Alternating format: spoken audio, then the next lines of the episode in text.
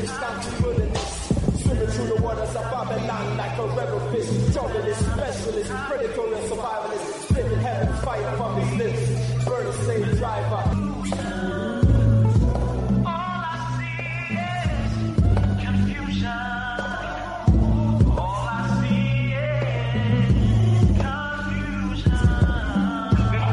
Welcome, listeners, to Time for an Awakening on Black Talk Radio Network, new media for the new millennia.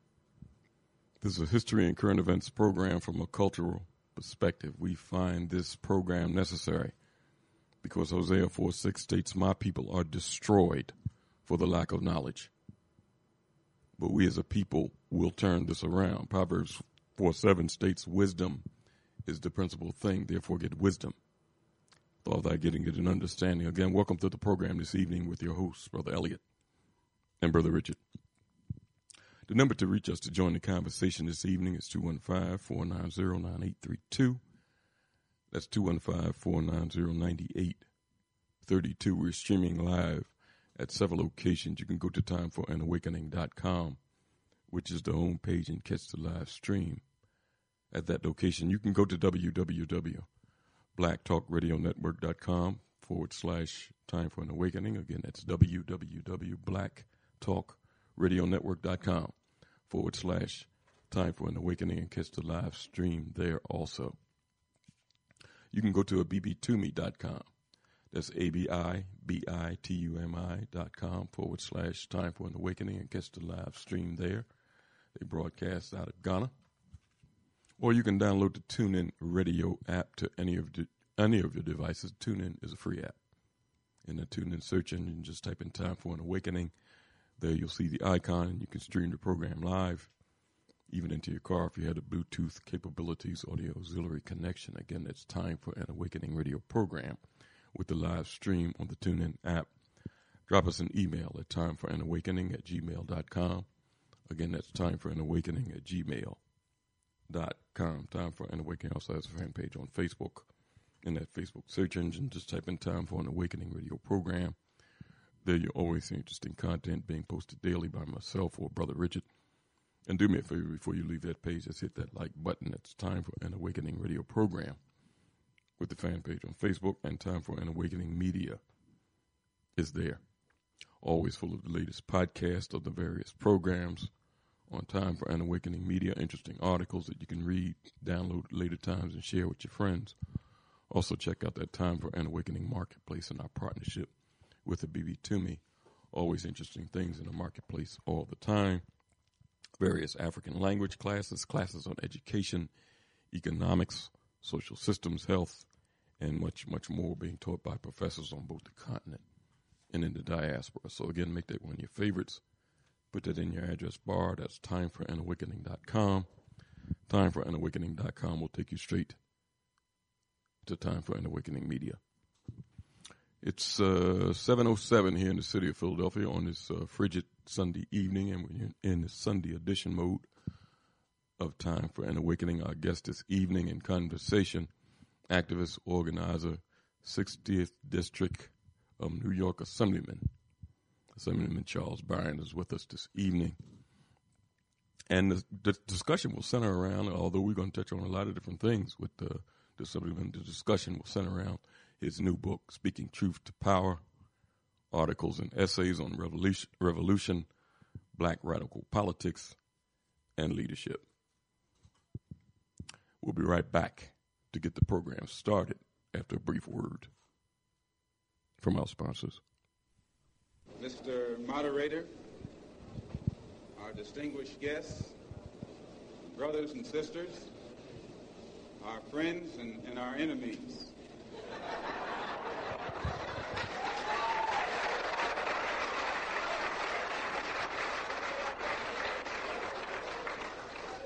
Everybody is here. You are listening to Time for an Awakening Media, part of the Black Talk Radio Network. For podcasts or live programming, hit them up at timeforanawakening.com.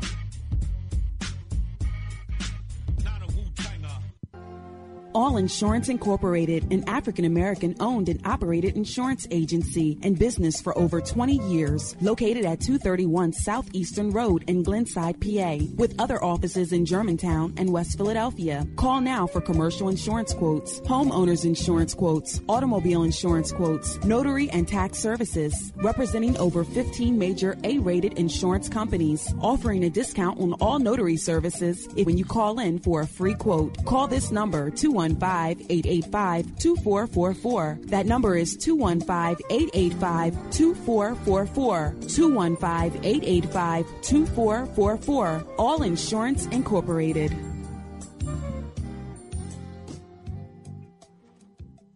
Before your roof becomes unruly, call Dooley. Dooley Brothers, specializing in shingle, rubber roofs, gutters, downspouts, and vinyl sidings. Call for your free estimate today. 215-224-3882. That's 215-224-3882. Dooley Brothers Roofing, the roofing experts you can trust. That number again, 215-224-3882.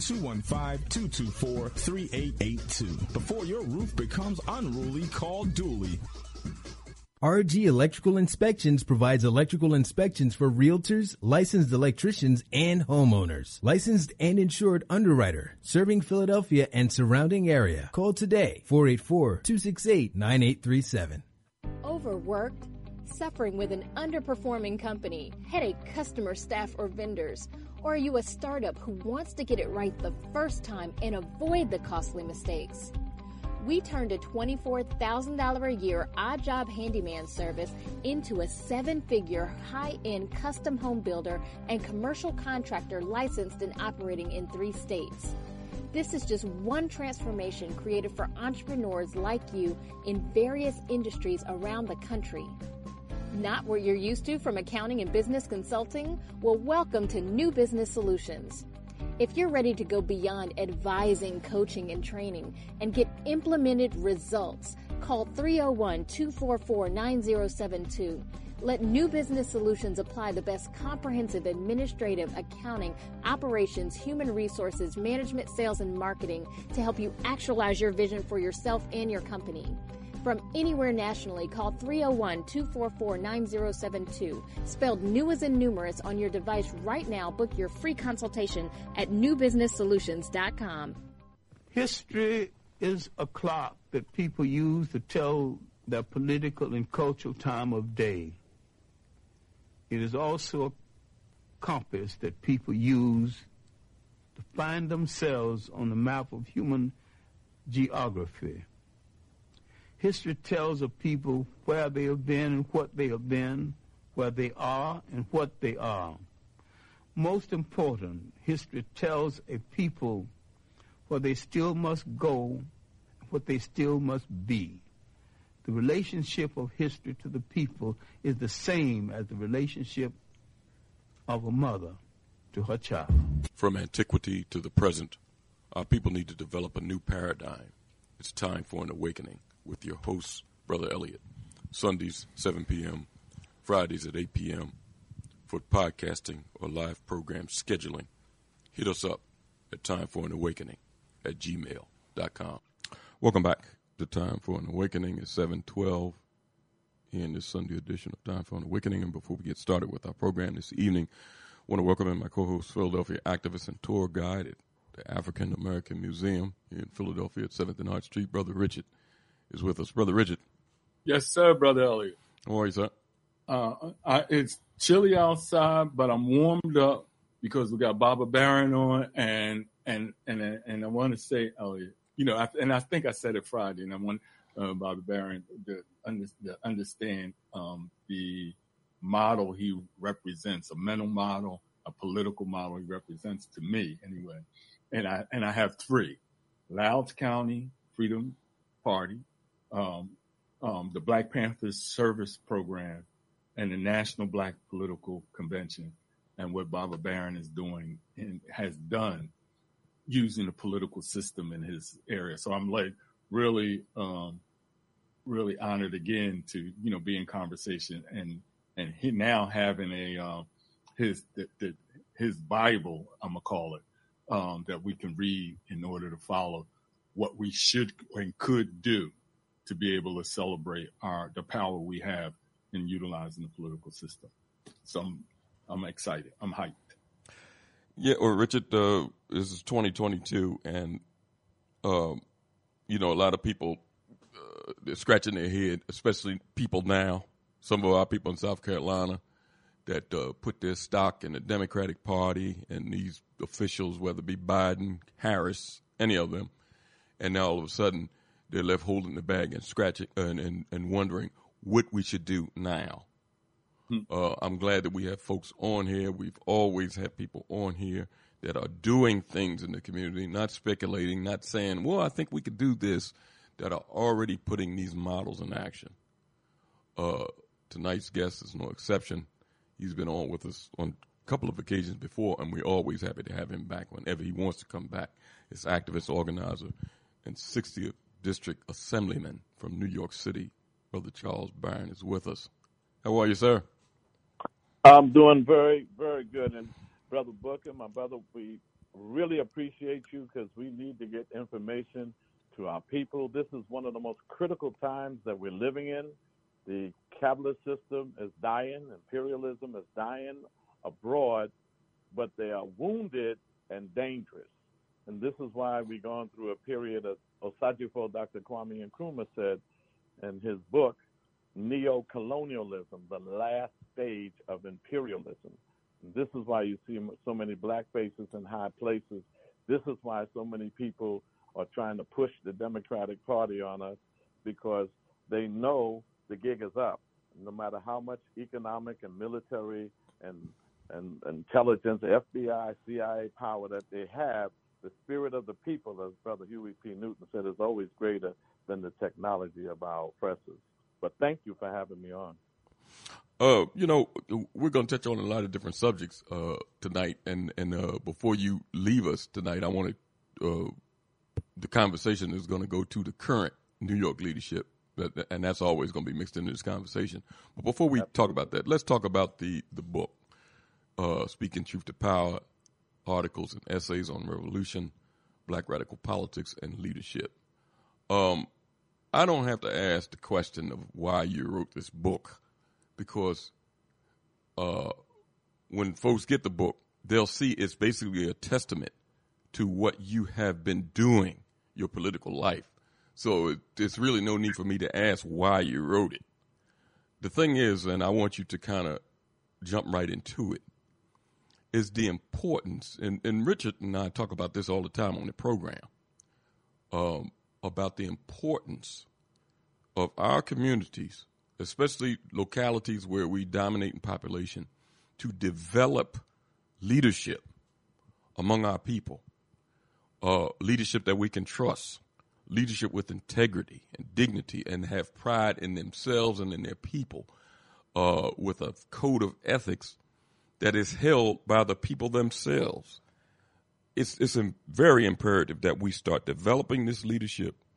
Uh, it's examples of of uh, black independent uh, entities doing that, whether you're talking about Omali Yeshitela and his organization. Uh, you can look at uh, Power, the organization that you started up there in East New York, as developing this leadership. Talk about it from your perspective and the book's perspective, uh, Representative Barron, about the need for us to develop leadership in our communities, not the leadership that's developed by the dominant society to represent black people critical question, and I thank you for that. You know, when we got involved in this electoral arena, me and we, us black revolutionaries, radicals, we said, you know what? There's always a question of power. Power is the great equalizer. It doesn't matter if someone doesn't like you because they're because you're you're black and they're racist. It doesn't matter at all if you have power. So we looked at where the state power is. You cannot ignore state power. And in the electoral arena, we decided to use as a strategy the Democratic primary. Oh man, they had a fit because they know we're not real Democrats. They know that we're using them. So we know that our people blindly vote Democrat. When you win a Democratic primary in New York City, you can go on vacation and they'll automatically vote you in in November in the general election because they don't even look at the names of the people on ballot. They just look for the party. Up, oh, are you Democrat? Like even in the Democratic primary, everybody's a Democrat. They say you're you're a Democrat. I said, brother, man, everybody is. You need to find out where people stand on the issue. You need to find out their history. You need to find out who they are. Don't just ask them if they're Democrats. So the Democratic Party is our greatest enemy in New York City. They get these black neo-colonial puppets of the Democratic Party to run against us every time. They always raise more money than us. They lie and attack our character, and we have done so much that they they can't even deny it because you can't deny uh, Operation Power, whose two candidates, my wife ran for the state assembly. I first ran for the city council in 2002, and I won. And then uh, my wife ran for the state assembly in 2008. She won.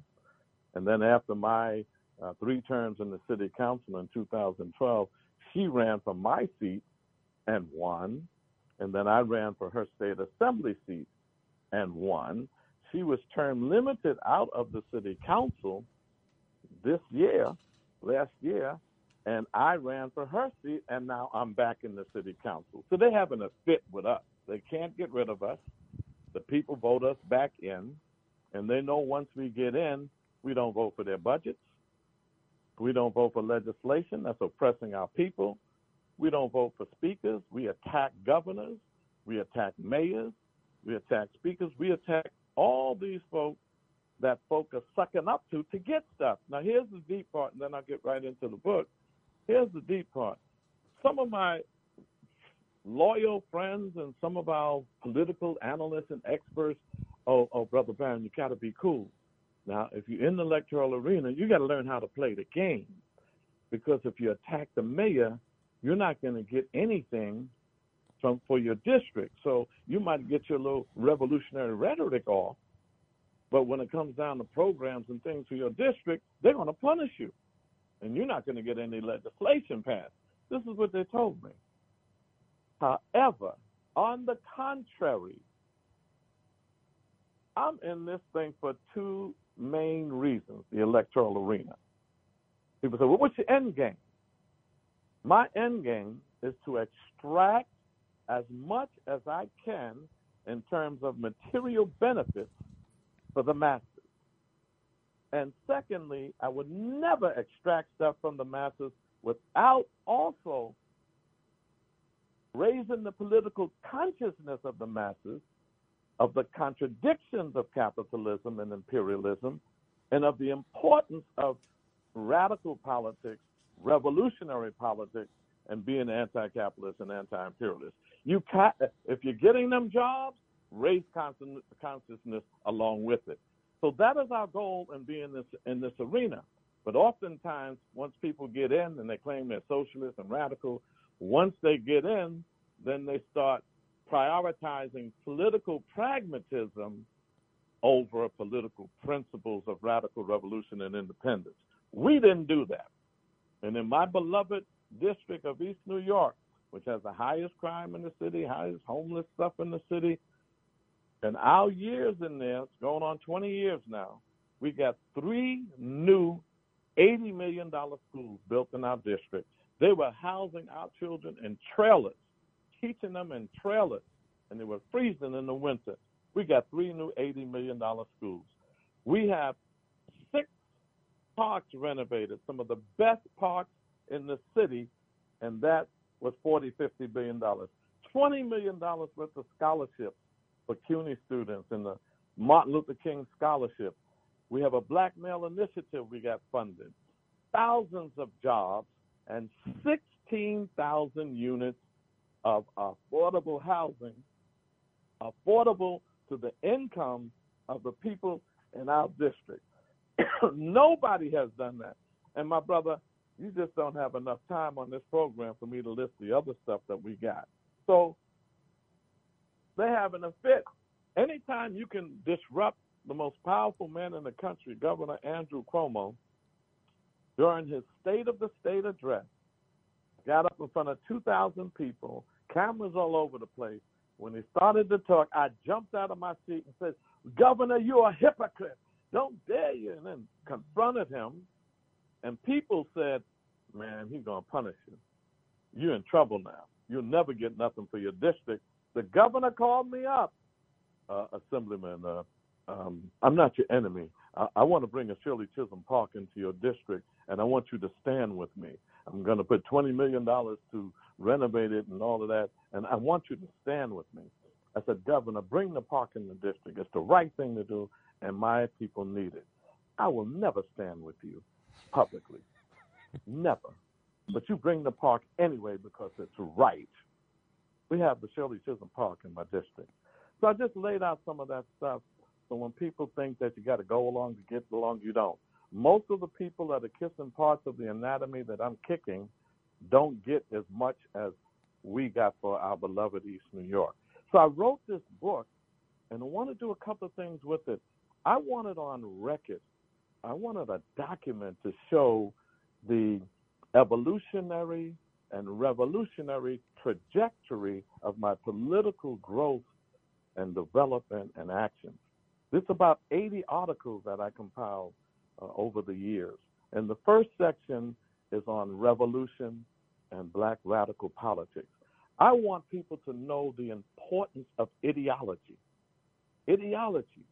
A movement without ideology and vision is like flying a plane without radar. You won't know where you're landing. We can't create all of this motion without ideology and vision. I also wanted the people to understand the difference between revolution and reform. We must be revolutionary. Dr. King just had a birthday. He had a dream in 1963, and he evolved to a radical revolutionary vision by 1968. Dr. King was saying things like, you know, I tried hard to reform the institutions of the South. A little change here, a little change there. Now I think quite differently.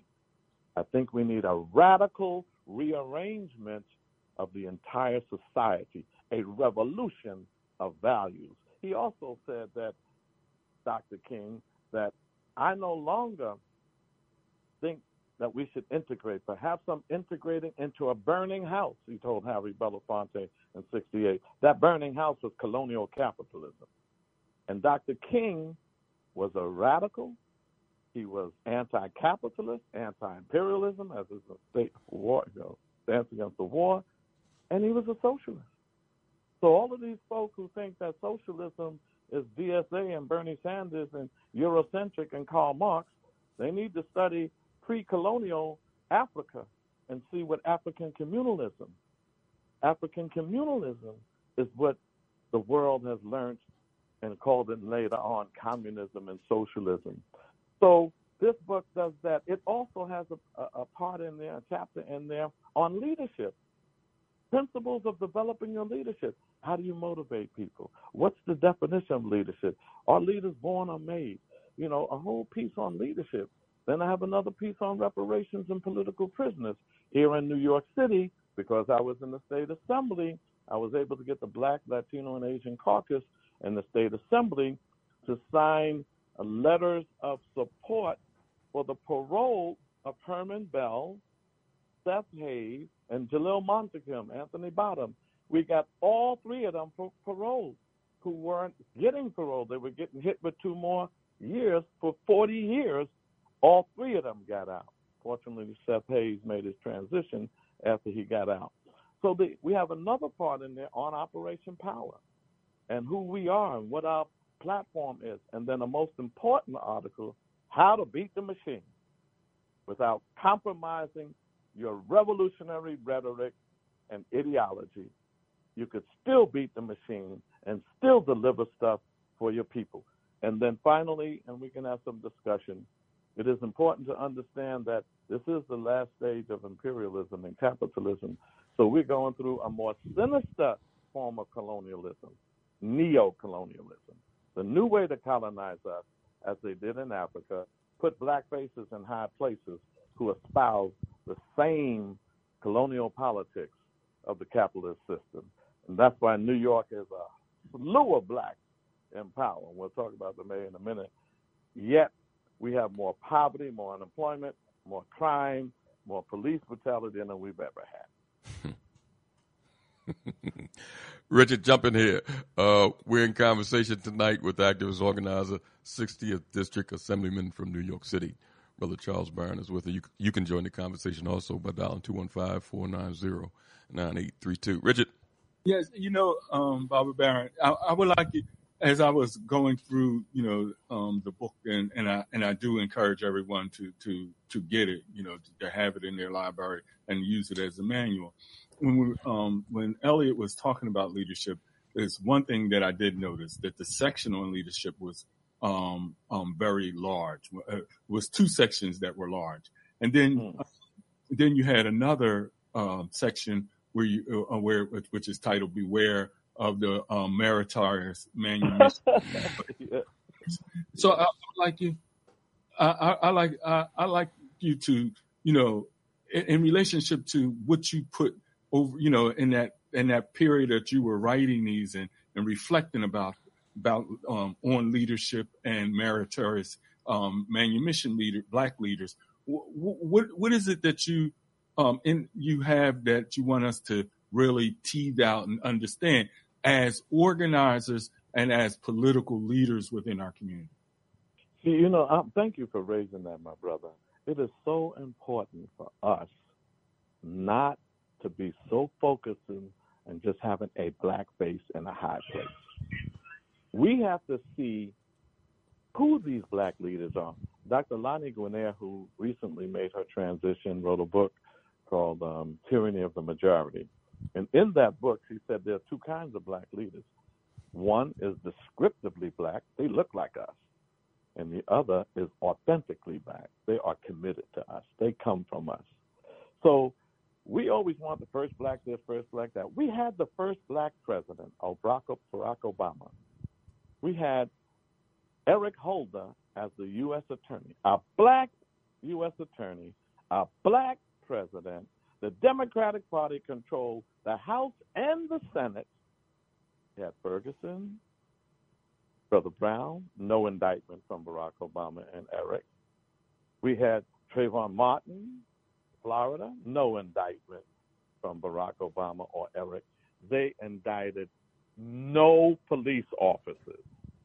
We had John Conyers, may he rest in peace, who now was the chair, because the Democrats were in control, of the Judiciary Committee, where his H.R. 40 reparations bill was. It never came up for a vote because Barack wasn't down with it and John Conyers didn't want to put him on the spot. Now they're talking about in Washington, H.R. 40, when Donald Trump was president and the Republicans had the Senate. Now they're talking reparations bill. And they had a whole lot of bills. People signed on to the reparations bill in Washington. They're doing great work, not taking anything away from them. But you don't need the Congress. Joe Biden, your man that you had to vote for to stop stop Trump. You didn't start Biden doing anything, but you were so caught up and traumatized by stopping Trump that you had all of us going for Biden. He can call a presidential executive order and set up a commission on reparations that will come with remedies, money, material things for the payment of the debt of enslavement and Jim Crowism.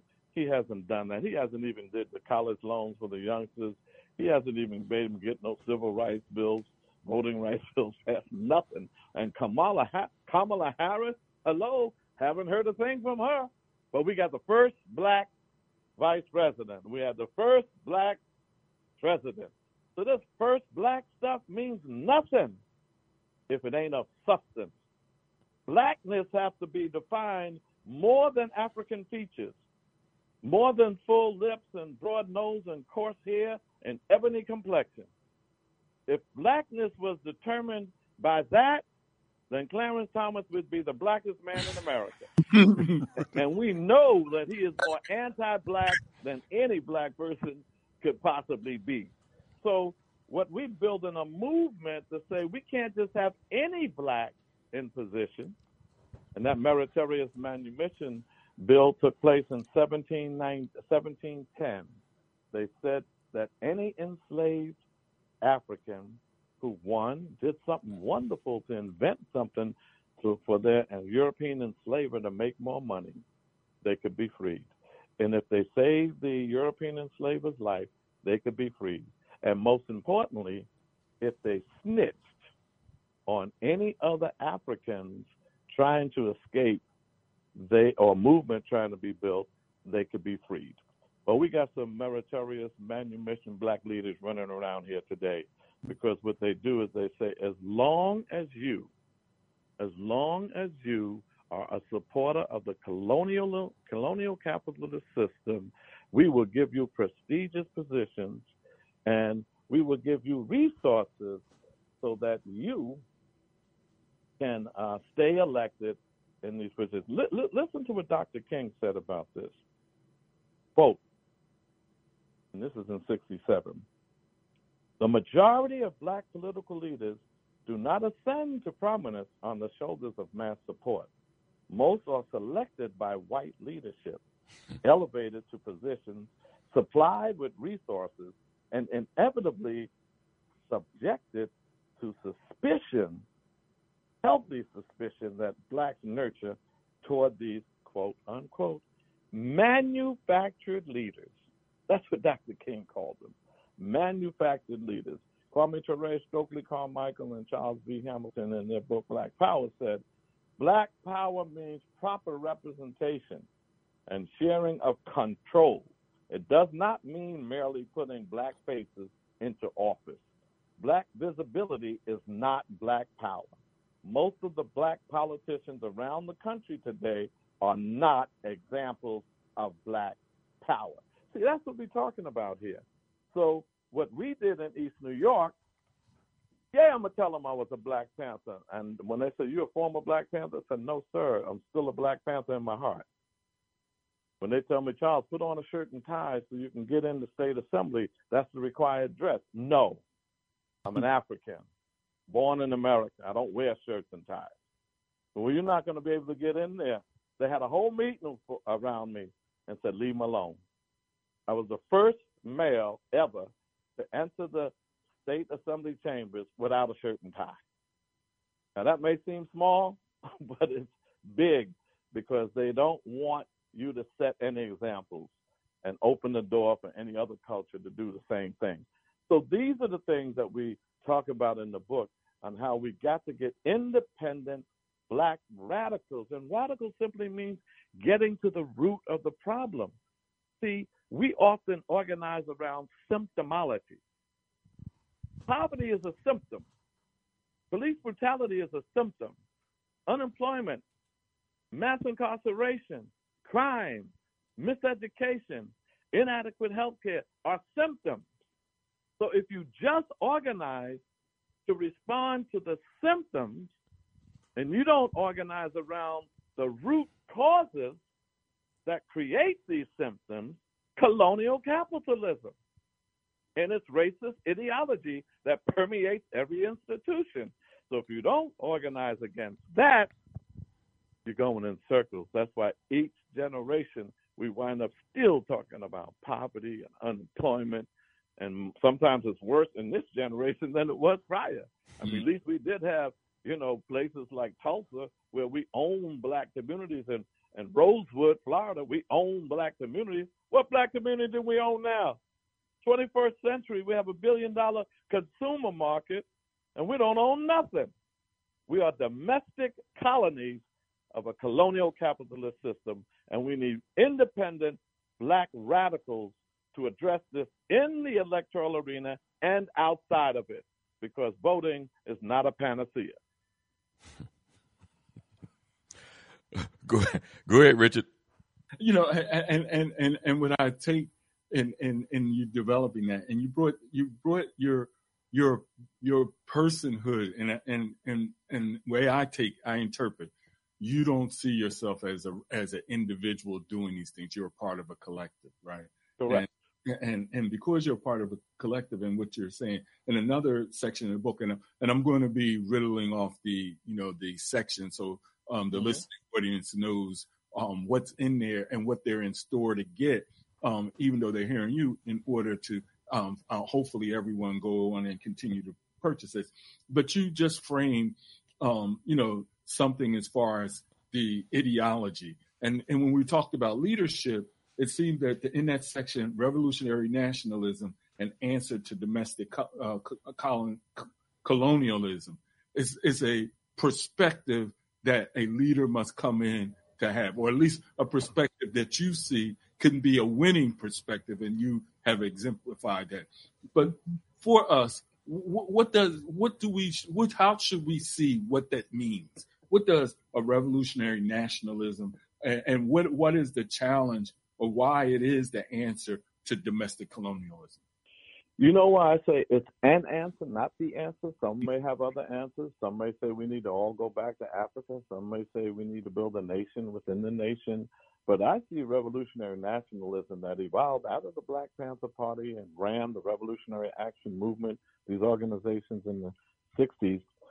What I mean by that is say, listen, we live in East New York. 95% of East New York is black and brown, black and Latino, Latina. 70% is black, about 20 some odd percent is Latino. We have the overwhelming majority in the population. We don't own the land. We don't control the police. We don't control the hospital, Brookdale Hospital. We don't control the education system. We don't control the businesses. We don't control the means of production. so when you are the majority in a population and people outside of your neighborhood are controlling all of the economy and the only thing you have is the political seats, you're not free. There you go. you're not free. it's, it's, it's just like they did in Africa. Y'all remember the colonial period. You remember 1884, Berlin Conference carved up Africa. Uh, Spain, you take that part. France, you take that part. Portugal, you take that part. England, you take that part. You know, they carved the whole place up. And then they went into Africa, and even before that, and they took over. That's what colonialism is when a foreign state invades an independent state and takes over its politics and economics and extracts resources and slave labor from that state to benefit the foreign state. So what they did is at one period in colonialism before the 60s, all of the heads of many African countries were white. Remember Ian Smith and Rhodesia and you know all of them were white.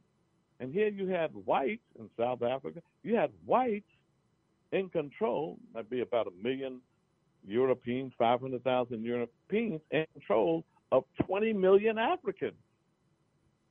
Then, when the liberation movements came in the 60s and Africans started rising up, said, What the? What? And they started rising up. They don't have enough bullets to kill us all, you know? And so they rose up. But what they did, the Europeans said, You know what? What we're going to do is find some Africans hmm you know, and put them in these political positions and grant them independence. Anytime you oppressor grants you independence, you're not free. And grant them independence, have a ceremony, have a new flag, new name of the country, but you know what? That land, those resources that are under the earth and on top of the earth, we're going to continue to control that. So we went through that period. Kwame Nkrumah said, "Whoa, this is neo-colonialism. We got to fight against the puppets." And so did Patrice Lumumba and Sekou Touré in Guinea and Thomas Sankara and Burkina Faso, and so did uh, Julius Nyerere in Tanzania. I've been to a couple of those countries, and you know what? They won. But what is happening now is that neo-colonialism is in charge. So when you look at America, they didn't do that, America in Africa, as they did it here what they did is they transported colonialism to the southern plantations of America, to the southern states of America. And when they did that. They stole the land from the indigenous people, stole us from Africa to build the foundation of the capitalist system. Don't think Eon Smith, Eon Smith, who uh, Adam Smith, who wrote the book Wealth of Nations, they said he is the the uh, father of uh, capitalism. No, no, he ain't. Did, he didn't do nothing. Your theft of the land, your theft of us. That's what built capitalism, not nothing intellectual. So we now come to our communities that are domestic colonies.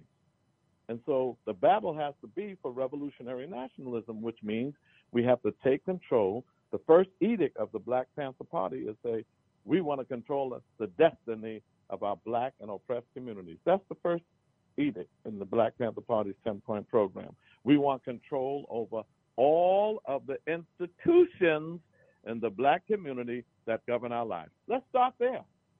That's a form of revolutionary nationalism. But even if you control all of the institutions in Philadelphia or in New York and our black communities, wherever we are the majority, you still have to deal with the host nation, which is American capitalism. That's mm-hmm. why we call it revolutionary nationalism.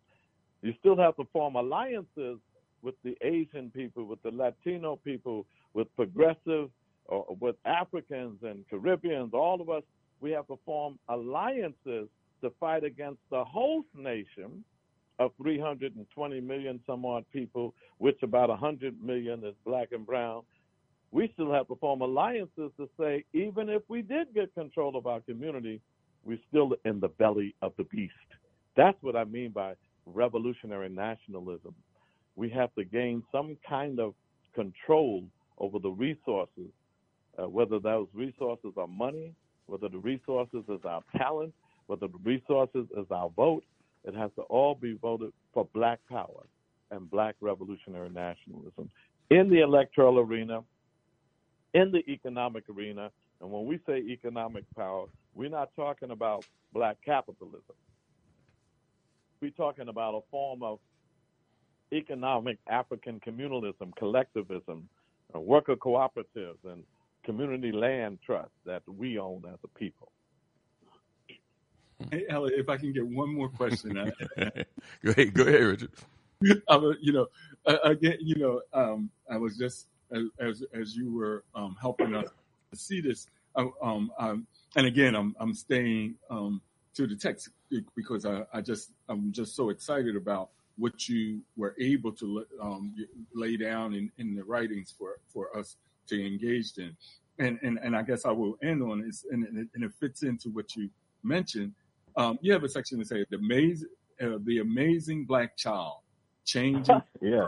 and repairing. And the reason it, it struck me is because um, here in Philly, I want to tie to um, right now, um, N'COBRA had elected two um, young people to be um, chair and co-chair.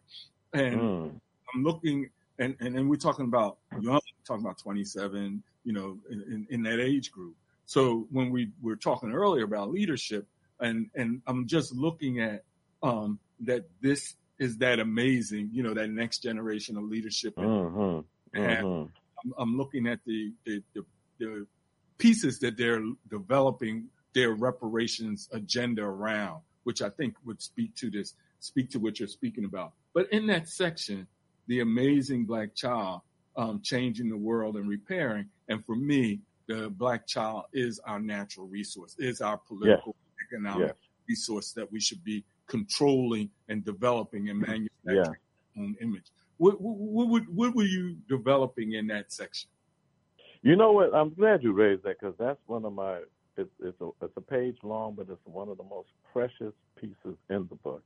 If you look at the beginning of the book, I have my grandchildren in there, Solomon and Osai and Wese and Khadijah and you know Jariah. These are these are my grandchildren, and then and I said, "Hey, y'all, I'm trying to make this world a better place for you to grow up in," and that's that's my commitment. The amazing black child is an African child who was on the continent. Pre-colonial period, pre-enslavement period, and was growing up in and had rites of passage programs. And they knew what was to be a man and a woman at 14 and 15 years old. And they grew up in a village where everybody contributed to the village. If you were a hunter, you know, you contributed the food. You didn't put it in uh, a preserve it somewhere and say, "Come buy my food." That's your contribution. If you're a house builder, you build the homes and for the village. If you were into clothing, you knitted and, and did clothing and made clothing for the children. You were a medicine man, you were the doctor for the village. So they blew, grew up in this communal, collective environment, protected and loved by their their their grandparents and their mothers and fathers, only to see some European come in there.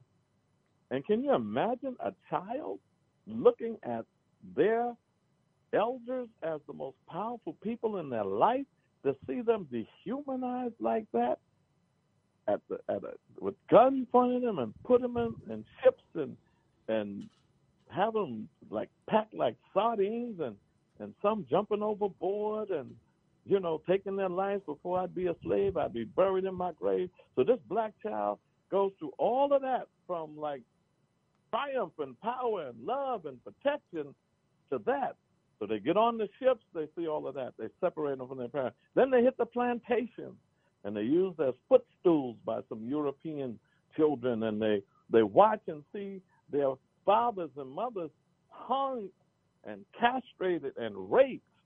They got to see that. What happens to the psychic of the black town? Then after they are freed from so-called slavery, now they got to see police shooting down their mothers and fathers and sisters and brothers and aunties and uncles and grandmommies and granddaddies like animals in the street. They got to see that. And then they see some black men and women buckling to this power and selling us out and becoming Negro leaders that have no respect for our manhood and womanhood just so they can get some personal ambition, rugged individualism going so they can become high officers in the colonial capitalist system. This is what the black child has been seen, but there is hope because there was a Black Panther Party for the black child, and they became Panther Cubs.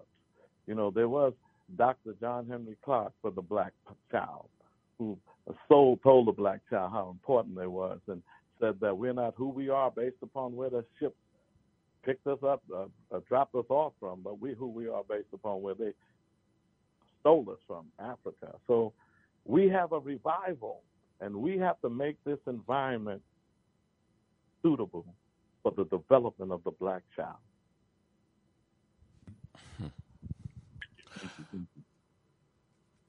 Uh, Representative Barron, the um, and before I, uh, I'm gonna take a break and get because some, some callers on the line. I want to get them involved. Uh, you can get involved and, line up uh, if you want to ask a question or comment by dialing 215-490-9832. We've got about four callers waiting. Uh, Brother Barron, the in chapter uh, part three of the book, it's it's an area, two areas there that I want you to talk about, and black political power under attack, and redistricting solidifying white power, breaking up black power. I want you to explain it from this this perspective. Uh, we see that a lot of this redistricting is going on. All it's not just in the South, all over this country, That's and right. they're especially targeting areas that is predominantly, overwhelmingly black. Correct. Now, a lot of our people just look at the surface. They see, oh well, they don't want us to vote.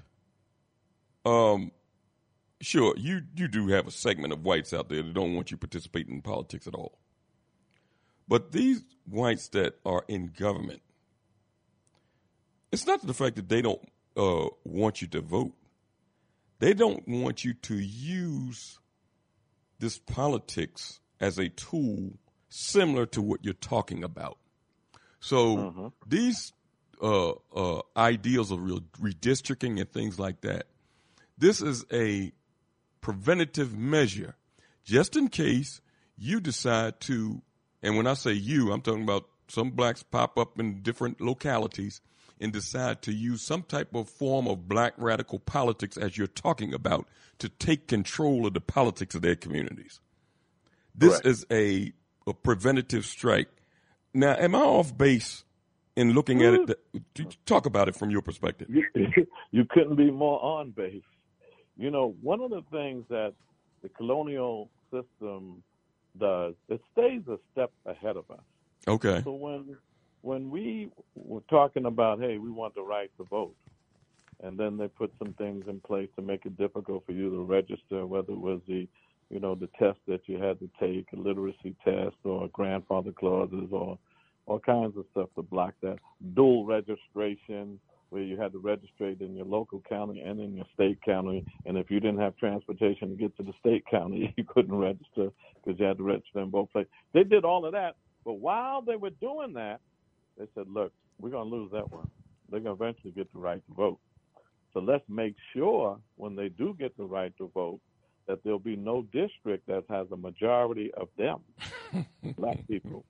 So therefore, they will have no black representation, even though they have the right to vote. So they had to start carving up our districts to make them weak. Adam Clayton Powell in New York, the way he became the congressman, because he was first the first black city council member. And then, and another city council member they don't talk about in history is uh, Ben Davis. He was a black communist from Harlem that took Adam's seat after Adam went to uh, Congress. They had to redraw the lines because one third of the Harlem community was in white districts. So they carved it up so that one third of Harlem was in this white district, another third of Harlem was in that white district, and another third of Harlem was in that white district. So although blacks could vote, they were voting in districts that were majority white. So Adam redrew the lines and brought those one thirds into a district called Harlem, in the Harlem district, congressional district, and it became 80% black. That's how he got elected.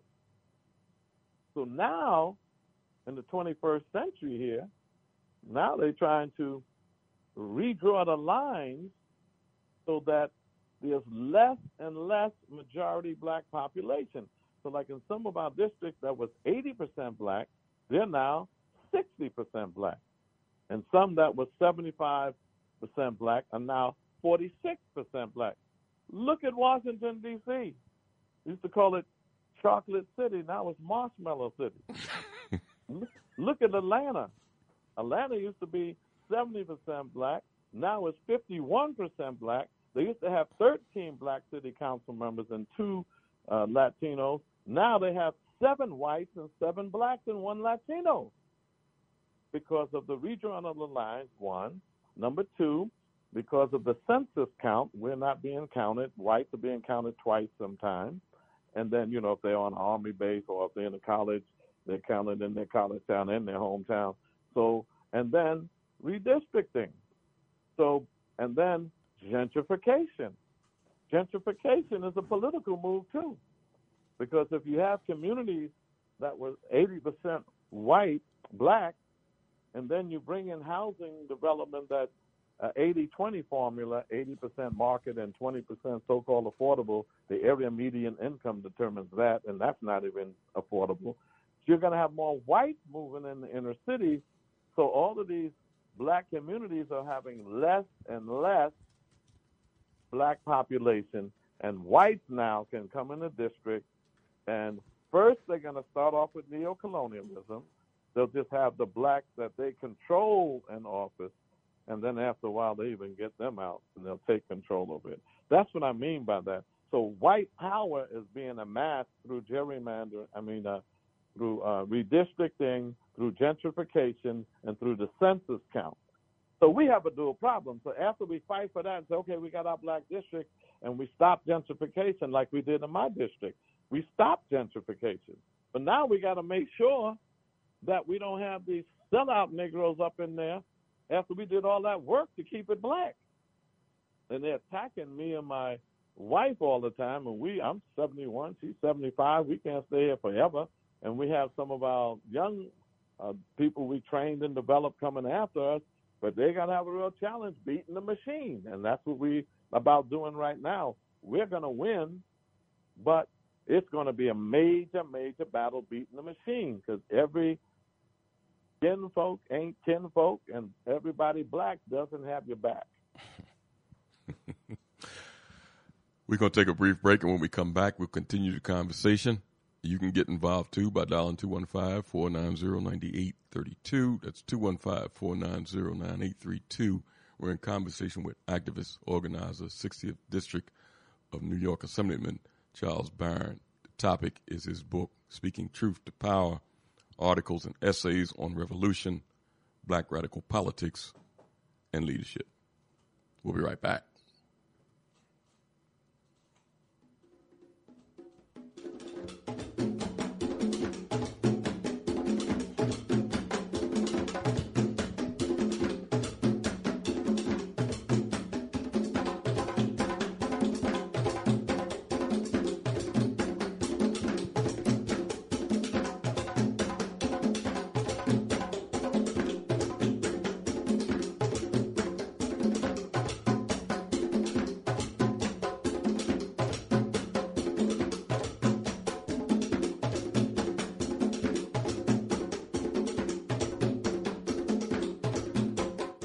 Are listening to Time for an Awakening. Time for an Awakening with host Brother Elliott and Brother Richard on Time for an Awakening Media, part of the Black Talk Radio Network.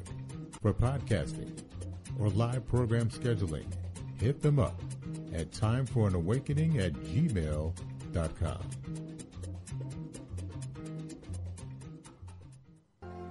All Insurance Incorporated, an African American owned and operated insurance agency and business for over 20 years, located at 231 Southeastern Road in Glenside, PA, with other offices in Germantown and West Philadelphia. Call now for commercial insurance quotes, homeowners insurance quotes, automobile insurance quotes, notary and tax services, representing over 15 major A-rated insurance companies, offering a discount on all notary services when you call in for a free quote. Call this number 215 215-885-2444. That number is 215-885-2444. 215-885-2444. All Insurance Incorporated.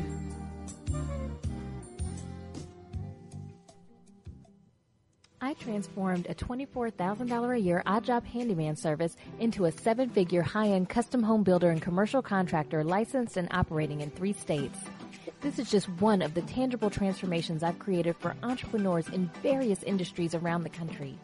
If this isn't what you think of when you think of accounting and business consulting, then get ready to take down this invaluable information. Are you an entrepreneur suffering with a stagnating company? Have headache customer staff or vendors? Are you rebounding from a loss and need help achieving your unrealized potential? Or are you a startup who wants to get it right the first time and avoid the costly mistakes? Hi, my name is Nataki Kamban. If you're ready to go beyond advising and coaching and get results, then call 301-244-9072. Let New Business Solutions recommend and implement the best comprehensive sales, administrative, human resources, accounting, and operations to help you grow into your vision for yourself and your company. Again, from anywhere nationally, call 301-244-9072 or pull us up on your device right now and book your free consultation at www.newbusinesssolutions.com. And just mention you heard this special announcement on Time for an Awakening. RG Electrical Inspections provides electrical inspections for realtors, licensed electricians, and homeowners. Licensed and insured underwriter, serving Philadelphia and surrounding area. Call today, 484-268-9837.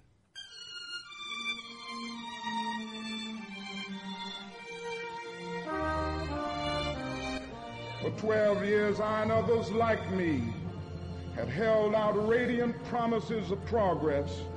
I had preached to them about my dream. I had lectured to them about the not too distant day when they would have freedom all here now. I had urged them to have faith in America and in white society. Their hopes had soared. They were now booing me because they felt that we were unable to deliver on our promises. They were booing because we had urged them to have faith in people who had too often proved to be unfaithful.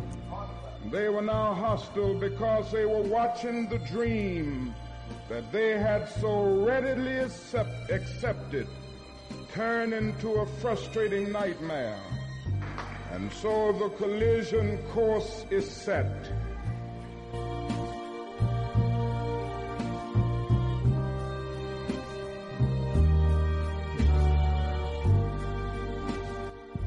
The desegregation decisions and other type of legislation and Supreme Court decisions depends upon changing the white man's mind. The Honorable Elijah Muhammad teaches uh, us that our own mind has to be changed. We have to change our uh, mind about ourselves. In what way? Well, so he uh, teaches us the importance of moral reformation, uh, a knowledge of self. And um, for instance, the average so-called Negro, he doesn't think that he can uh, go into business and provide jobs for himself. And because of this, he thinks that he can only get a job from the white man, or he can only get clothes from the white man, or he can only get food from the white man. And we who follow the Honorable Elijah Muhammad are taught that uh, the same thing that the white man has done for himself and his kind uh, if our people could uh, be uh, if they could if we could be cured of our slave mentality that was uh, indoctrinated into us during slavery, we would realize that just as the white man can do these things for himself and his kind, we can get together in unity and harmony and do the same thing for ourselves and our kind.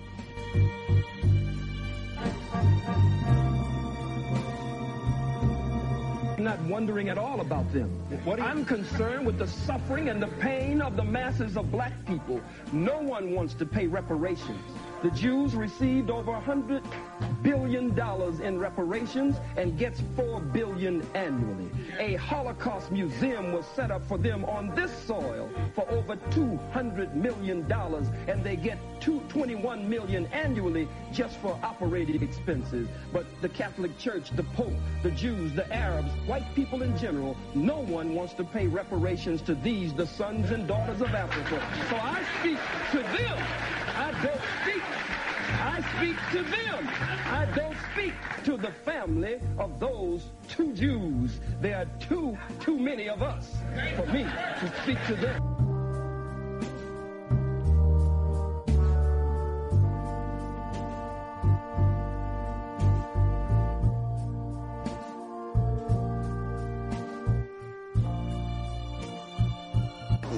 And one of the reasons why I'm always happy to come to this organization, because you're the only one, you're the only black organization, again, that understands to put race first. Race first. Race first. And I've had some white folks to tell me that I was a flaming militant, a radical, or whatever all of these names were that they called me. And I said that I am very pleased that you've called me a nationalist because you could have said that I was a member of the NAACP of the Urban League. So I said, I'm very pleased of the names that you have given. But I said that because we put race first, something is wrong with us. But everybody else puts their own first because God blessed the child who has his own. And so I think that race first is very important. And though we meet in a different venue, we're not at the slave theater, we're not at the church, we're now at the Masonic temple, it really does not matter where we are physically. It matters where we are in our minds. And wherever we meet, as long as we know that we're Africans and as long as we know that we're black people living here in America, we know exactly who we are. You notice you can put an Uncle Tom in any venue in the White House, you can even put him in his, he's going to still be a Tom. You can put them anywhere you want. Well, it's the same thing with us who are strong people. Wherever we are, we're going to be the people that we need to be.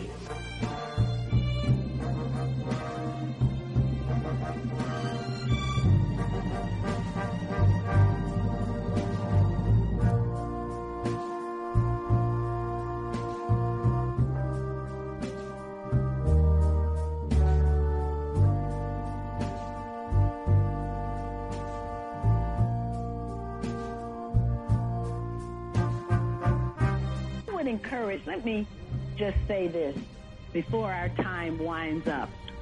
And that is, I want the people in the audience to go back and look at the video clip from Roots. It's entitled something like Breaking Kunta Kinte.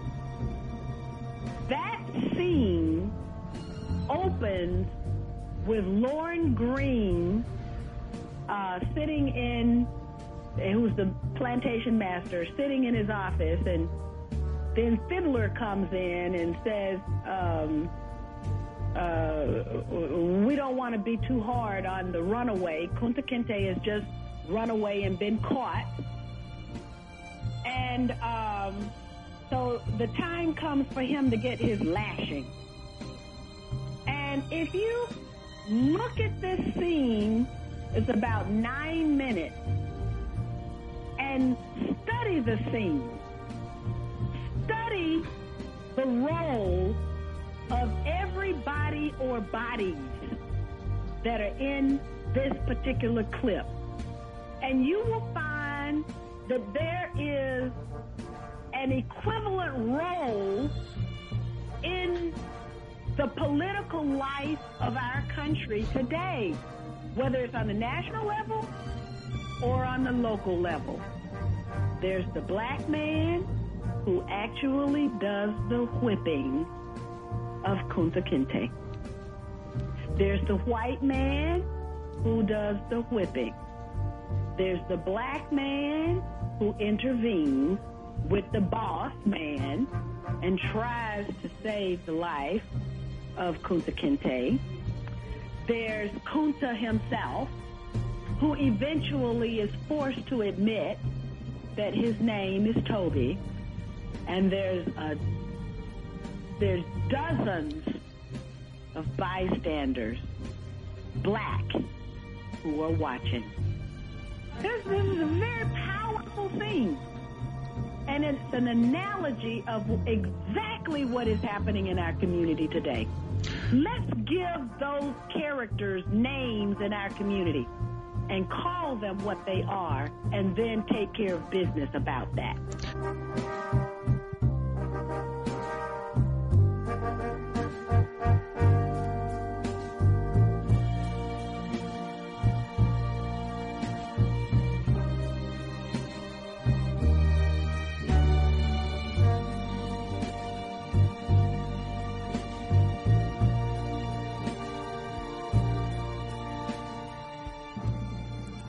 Welcome back to Time for an Awakening. It's 810 in the Sunday edition of Time for an Awakening. Our guest this evening in conversation, activist organizer, 60th District, uh, New York Assemblyman, Brother Charles Barron is with us this evening. The book, Speaking Truth to Power, articles and essays on revolution, black radical politics, and leadership. Again, you can join the conversation by dialing 215-490-9832. That's 215-490-9832. Uh, Brother Barron, before we uh, uh, mix some callers in uh, the conversation, I, I want you to kind of just look back because in the book you talk about the importance of cultivating leadership among our young people to take our people forward. Um, looking back at at, at you and uh, and your life, because I know that you were a Panther early on talk tell tell us some of your examples of leadership and things that kind of cultivated leadership qualities in you. Was it being a Panther early on? Was it uh, just talk about it from from that perspective? Some of the things that helped Well- build the leadership characters in you. You know, it really helped me. I live. I grew up on the in public housing on the Lower East Side of Manhattan, uh, called the Lillian Wald Housing Project. So we call them projects. They call them housing developments now. But I grew up on the Lower East Side of Manhattan, the Lillian Wald projects, and I remember uh, first my coach, uh, a man by the name of Leon Blygen. He taught me a lot about life. Of course, my mom and dad, but outside of my family, Leon Blygen, he was a coach, and he taught me a lot of principles, uh, good principles in life. And he was scared to death when I told him I was in the Black Panther Party, because a brother by the name of Mark Holder, who uh, was a part of the Panther movement in Harlem and went to jail himself, and and uh, Tony Martin, who lived on the Lower East Side, they used to come down. I used to organize block parties and and organize tennis to, to get the management to act right. And I used to debate with them. I said, "How you gonna be revolutionaries? You got a big sign up on there, Black Panther Party. You're just putting, you're making yourself a target. What revolution?" So they said, "Brother, why don't you come up to Harlem and see what we're doing?" And I went up to the uh, Harlem branch. I think it was on 123rd Street at the time, uh, Seventh Avenue, and I saw how they was feeding breakfast, and I saw people like Afeni Shakur and Assata Shakur, and and um, was known as Joanne Chesimard then, and Michael Tabor, who was uh, Cetewayo, part of the Panther 21, Dhoruba bin Wahad, who was uh, Dhoruba Moore then. But and I saw all of these people, and I used to just get my paper and go back down to Lower East Side. So they weren't. I wasn't really known up there. but I used to go back to Lower East Side, and that's where I met Felipe Luciano and the Young Lords. They were organizing on the Lower East Side. Uh, Cha Cha Jimenez uh, started the Young Lords with Fred Hampton in Chicago. So these were the people, and then reading books. I read The Last Days of the Congo by Patrice Lumumba. That had a profound impact on me. Malcolm X's autobiography, and then the Panther Party gave me my ideology. You know, went from black nationalism, revolutionary nationalism, communalism, went on and on, and Marxist Leninism and Maoism, the Little Red Book, and Kwame Nkrumah's Axioms of Kwame Nkrumah. I read that. And so I, I wound up all of my heroes, America hated. And all of the people that I hated as murderous dictators, America supported. So here I am talking about free Vietnam, and Ho Chi Minh was a hero. And they supported the South and the murderous dictators and uh, Baby Doc and Papa Doc and, and Haiti and the Tonton Macoute, murderers. America loved them. We wanted to liberate us. We were impressed with the history of Haiti being the first uh, Western liberating, you know, country uh, in, in the in Western Hemisphere. And so people like Toussaint Louverture, especially Dessalines, who I particularly admired, and these became my heroes. Uh, Kim Il Sung in North Korea, they call them communists. America like South, South Korea. And then when you look at um, Fidel Castro, Che Guevara, they were my heroes. The Sandinistas in Nicaragua, America liked the murderous dictator Somoza and Batista in Cuba. In America, I liked uh, uh, Salvador Allende, the socialist in Chile, and they like, you know, Pinochet, a murderer. Marcos in the Philippines, a murderer. So they supported all of these murderous dictators all over the world, and I was being schooled to liberators that they were calling communists and dangerous to you know, America's freedom and all that kind of nonsense. So that was mostly in, influenced my life. And then Reverend Herbert Daughtry in the 1980s, I joined the National Black United Front and ironically became the Harlem chapter chairperson of the National Black United Front. And I, I developed my leadership under Reverend Herbert Daughtry and the Black United Front, Baba Jitu Weusi, and so many uh, others that I've learned so much from. And then my wife and I, we uh, founded Dynamics of Leadership, a leadership training company. We went across the country doing leadership training. So that was a part of my development. And right now, as we speak, just to make a quick correction, I'm no longer the 60th Assembly uh, member. I am now the 42nd Council member because I won that in last June. Oh, okay. And this young man by the name of Keron Alleyne, who we've been training, he's taking my place right now. We in a campaign against the machine to get Keron Alleyne elected. Dynamic young man.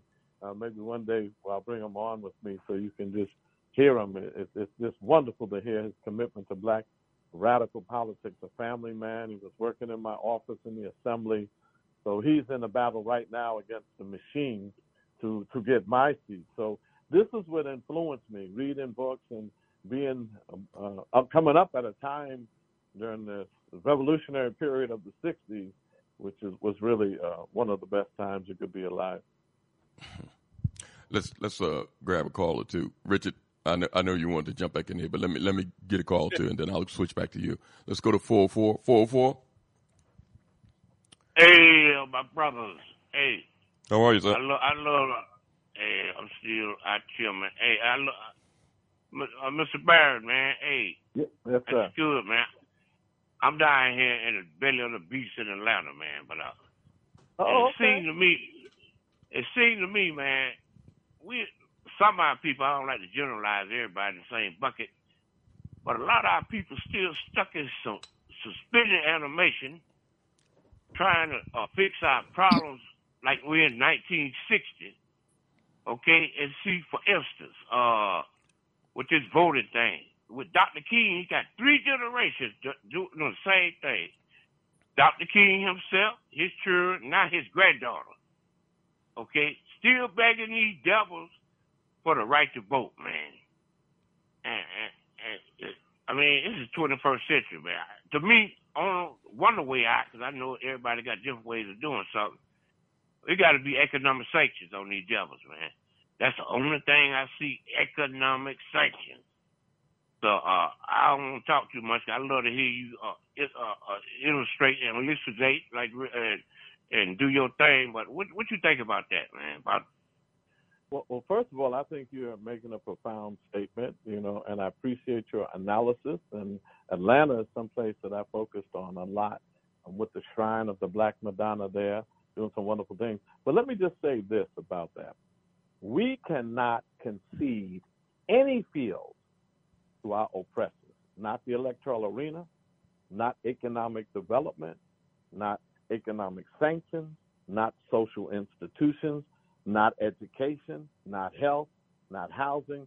We have to be battling at war in every field. Whether Yes, it's sir. say it again. I agree. I agree with you. I agree yeah, with you. Yeah, so so we got to fight in the electoral arena. We just got to make sure we don't get no Uncle Toms and Ancient Mamas, some sellout Negroes in there and making the fight worthless. But we have to fight in that arena. And even in economic development, it's a challenge. It's complex. And when you live under capitalism and you're a revolutionary and socialist and activist and all of that, man, this is a powerful, complex system. They're going to come at you. So, and they're going to have your own people attacking you. Hmm. so even in that, even if you do sanctions and say, okay, we're going to withdraw, there's very anything new under the sun that we haven't tried already. You know, Martin Luther King was talking boycotts and and we talk sanctions now because we are a large consumer nation, but we have to keep battling until we get some clarity on what we really want to do. So let's do the sanctions. But after you finish the sanctions, then what? I'll give you another instance. If the police stop killing us tonight and they decided they're not going to kill or disrespect another black person, all of that energy we putting into police brutality, and we should, we should, but that's not going to change the system. That's not going to make us less impoverished. That's not going to make us less educated. Even if we get reparations now and we don't free ourselves from the American plantation, we'll be well paid but still on the plantation. Hmm. we need reparations with liberation. So I think you make a, a strong statement. I like your spirit, but battle on every field. We don't have the luxury to say we're not going to do this or we're not going to do that because no one thing is going to get us liberation. It's a combination of things. Yes, sir. I say use every tool in the toolbox. There I just you put go, that out there to person. And uh, uh, you're right, man. Because uh, hey, it, it's, it's and, and number two, like you said, if the police quit killing us, the main thing is for us to quit killing us, man. That's the Yeah, main thing. I try to talk these, and, and talk to these young folk and and and, and, and, and, and old people too. We can't take Mhm. out our own soldiers. Yeah, And another yeah. thing that's good, I give you some good news, man. I know Okay, uh, uh, good. down here, down here is a school in Cobb County, by God, redneck Cobb County, where the, where the, where the students found out that their school was named after a, a Confederate soldier. So Hmm. these 18, 17 years old, they filed in the school board to change that name and take that name down. That's one thing. That's all. All the young right, folks doing stuff. And and, All and right. then another one is, it's so black people got to uh, uh they they just open up a, a, black grocery store Mm-hmm. called uh uh and where it's all everything is autonomous. Okay, no nobody Right. to worry about no no money changing hands, no paper money. People don't have to get worried about getting robbed. So that's I mean that's the one way we get out of this mess, man. You they got Go ahead, robots and everything. They got robots and everything, but uh, hey, we coming around. We gonna beat them, man. We gonna win. We ain't got no choice, Yes, man. I, I'm I'm gonna go ahead and, and, and shine the black and fade on out and, and let let let Elliot run it back to uh regular schedule deprogramming. I love y'all. Peace and blessings. Love you too, brother, and I appreciate your spirit, man. You got the right spirit. Let's go to uh, North Carolina. North Carolina, are you there? Uh, yes, brother. I'm just listening in, but I am enjoying um, all the conversations. And like the brother from Atlanta, we just got to keep working on um, each, you know, individuals, then working on the families and the communities, you know, and just keep pushing. Uh, brother, let me ask you something because um, Yes, sir. South Carolina was uh, one of the states that uh, um, and, and, keep, and keep- taking account that the majority of our people are not voting, but South Carolina was one of the states that pushed uh, the Democratic Party and Biden over the hump. Um, I think after Super Tuesday, North Carolina uh, supported it also. What are the people down there saying now about what has been happening? What is some of the talk around uh, that you've talked to, maybe about from, from people that had been voting or that had voted and supported the, the party? What are they saying now? it's it's kind of it's kind of kind of both sides, brother. Um, some people are getting frustrated and um, kind of just disheartening. but um, then others are still pushing, you know, to continue on the fight. It's to me, it's um, it's kind of disheartening a little bit to see things going like they are, but you know, that's you know that's the program what we got right now. Well, listen, I hope that uh, some of the folks down there that are involved politically, that have desires to uh, to uh, to understand the leadership challenge that we're in, uh, takes a page out of uh, Brother Barron in his book, because an independent way of thinking to move our people forward is the only solution. Right, I agree with that. I agree with that. Hey, thank you for your contribution, brother. All right, appreciate y'all, man. All right. Let's go to 505. 505? Yeah, can you hear me? Yes, sir. I'd like to ask Charles Barron, who are the Uncle Toms and the Andrew Mamas in politics today as we speak? That's what I'd like to know. Being that Well, he, let me- he's around them on a regular basis, I don't know them. Who are they? Give me their names. The in Uncle New York Toms City- and the Andrew Mamas. In New York City, I call them neo-colonial black puppets of the Democratic Party. Uh-huh. And I'll give you their names. The head, New York City is a state of neo-colonialism. And you know what I Uh-huh. mean by that, right, brother? That they put these black faces in high places to I understand. continue. All right, you got it. So let me give you the name. Okay. Paul Heastie. He's the head of the New York State Assembly, black man. Andrea Stewart Cousins, a head of the New York State Senate, black woman. Tish Letitia James, Attorney General in the New York State. Jumaane Williams, the public advocate in New York City. Right. The mayor, especially the cop mayor, Eric. Adams, who hired a black police commissioner, female, and a black uh, uh, chancellor of the education system, the head of the Black Democratic Party, Kings County Democratic Party, largest Democratic organization in the country, Rodneyse Bichotte, a black woman, neo-colonial uh-huh. puppet, the black head of the Democratic Party in Manhattan, Keith Wright, in Queens, Congressman Gregory Meeks, in in, in the Bronx, Jamal Benjamin, all of them. Look at that. We have black district attorney in uh-huh. Manhattan, a black district attorney in the Bronx, a uh-huh. black borough president of the Bronx, a black uh-huh. borough president of Queens, all of that black in these high places, and we got more black unemployment, more black poverty, because they are neo-colonial puppets of the Democratic Party. Okay. Let me ask you this. Where would you put Al Sharpton in all in all that mix?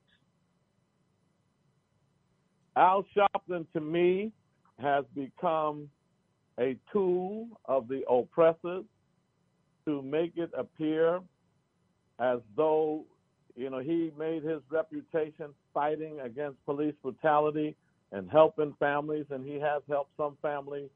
But Al hmm. Sharpton, they put out there in front because they know he is a supporter of a colonial capitalist system.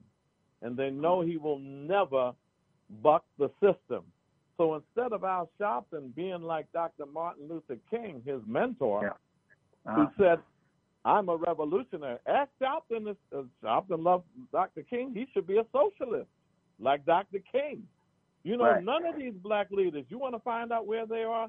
ask them to call for the dismantling of the colonial capitalist system. They'll speak out against racism, and now you Uh-huh. know I fight against racism every time it raises its ugly head. But when you Right. just focus on racism, even racists are talking out against racism.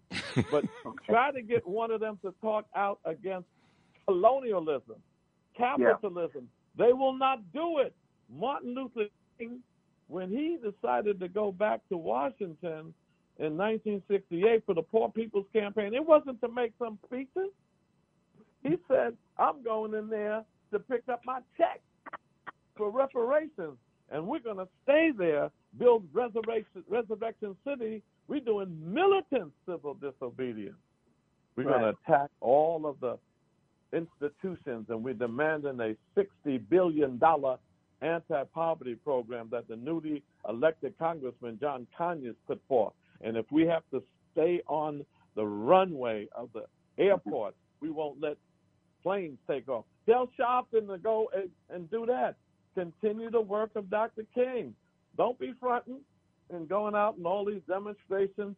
They have the George Floyd uh, package now that Biden ain't passing. Biden's not passing voting rights. So they get sucked up in Yeah. making this one leader Uh-huh. somebody that, and this guy, uh, Crump, whatever, I don't know where he came from, but let me Now- tell you now, this. I don't want this. I want to cut you off, but book, this book that you that you have out now is all that information in this current book that you have on the market now. Absolutely. If you look at my article on New York State, a state uh-huh. of neo-colonialism, it's right there. Mm-hmm. Yeah. You Now, know let- what I try not to do, brother-? To yo, be, yo. be honest with you, what I try not Yeah. to do, Uh, uh, because I was I was always beating up all these leaders all the time. But a person like Sharpton, I try not to even mention him. You know, Okay. and I, Now, and I do I- a critique of it Yeah. because people need to have it critical. But he don't care what you and I say about him. The only Yeah, thing that, that matters to them, the only thing that's going to matter, Money. matter to Eric Adams in New York is if I organize some of those progressive city council members, we have the power to stop his budget when give more money to police and poverty. That's what now- matters. Hey, Can thank you for your interject? contribution, now, brother. brother Alton, oh, brother Alton Maddox, where is Right. he in this in this equation? Alton Maddox I haven't seen in a while, but he was one that I favored. He was one that I admired. Alton Uh-huh. Maddox was consistent. He would Yeah. come out there and he would defend people pro bono. And Al Sharpton would get this white lawyer, Rubenstein, to get all the money. You know what happens when Uh-huh. they take these cases? You Yeah. know, we fought for Maddox to get his license back, and he still needs Right. his license back. But Right. when they take these cases, this is what I want y'all to understand. This is critical. When you see them supporting families and these lawyers coming out and they have a civil suit, remember, they're not the lawyers for the state. The DAs are to get the criminal charges. And then the federal uh, government, the Justice Department should do the civil rights charges. That puts Right. people in jail. These folks are out to make money. So what happens if they take a case, they're hanging out for the civil suit. You know why? Because the civil lawyer gets one third of the settlement. So when you see the George Floyd family got something, they settled out of court. They don't even try a case. They all settle out of court. So that's what Crump is doing now, Attorney Yes, Crump. he's, he's Crump. All of them, all of them make millions of dollars because they get one third of the civil suit. One Okay. third. Yes, and sir. then so Matt uh, Sharpton gave all of this to this white guy, Sanford Rubenstein, who who is a slime mold, instead of Alton Maddox and and Vernon Mason and others who were in the movement. This guy Rubenstein was a white lawyer who had some money. Sharpton gave Right. him all the cases. Still does that. And then, then, Okay. then all of a sudden Crump came out there. I don't know where he came from, but when Right. you see them standing next to these victims, they're Right. standing there for the civil suit, which is about money, not justice. Now, not to cut you off, I just want to ask you one last question. Okay. You know, you you, you remember Timmy Shine? Yeah. Is he still alive? Because I played ball with Timmy Shine. Is he, is he Oh, still you from the Lower East Side? You can say that. We get back in the day. You know, but we Yeah, I don't know on what Timmy Shine is doing. I don't think he is, but I, I don't want to say that because I don't seen, know. When's the last time you seen Timmy Shine? Do you remember? Oh man, that was like decades ago. I haven't seen Timmy Oh. Shine in a long time. He was a cool guy though, man. Yeah, well, we played ball on Sixth on Sixth Avenue and uh, Fourth Street before Yeah, before that yeah, down in the developed village. into a huh? Down in the village, right? Oh yeah, on Sixth Avenue across from the movie theater. Yeah, yeah. I used to be down Timmy- there. Well, you, I'm, I'm 80, so you're younger than me. But Timmy, I'm we used to ball down there. What's that? I said I'm 71, so you got me. Oh yeah, yeah. But but but but Timmy, we used to play down there every Sunday before before the place got popular.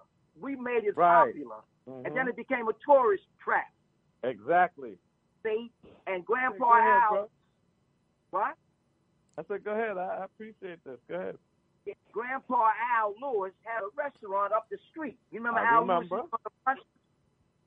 I remember he he was he joined the Green Party and ran for governor. Well, Grandpa Al used to come over to the to the park every Sunday. We started around 12, 1 o'clock. And we Mhm. finished, nobody could take us off the court because we I know. uh, had a crew that was unbeatable. You remember Roger Brown and Connie Hawkins? Oh yeah, yeah. I used to go down there and watch them games. That was almost similar to the Rucker tournament up in Harlem, but well, you know, not the as Rucker, famous. was, the Rucker was was going on at the same time, but we started Right. down on started it down because they they refurbished that park. It used to be raggedy. It was Right, playing like right, up and down hill.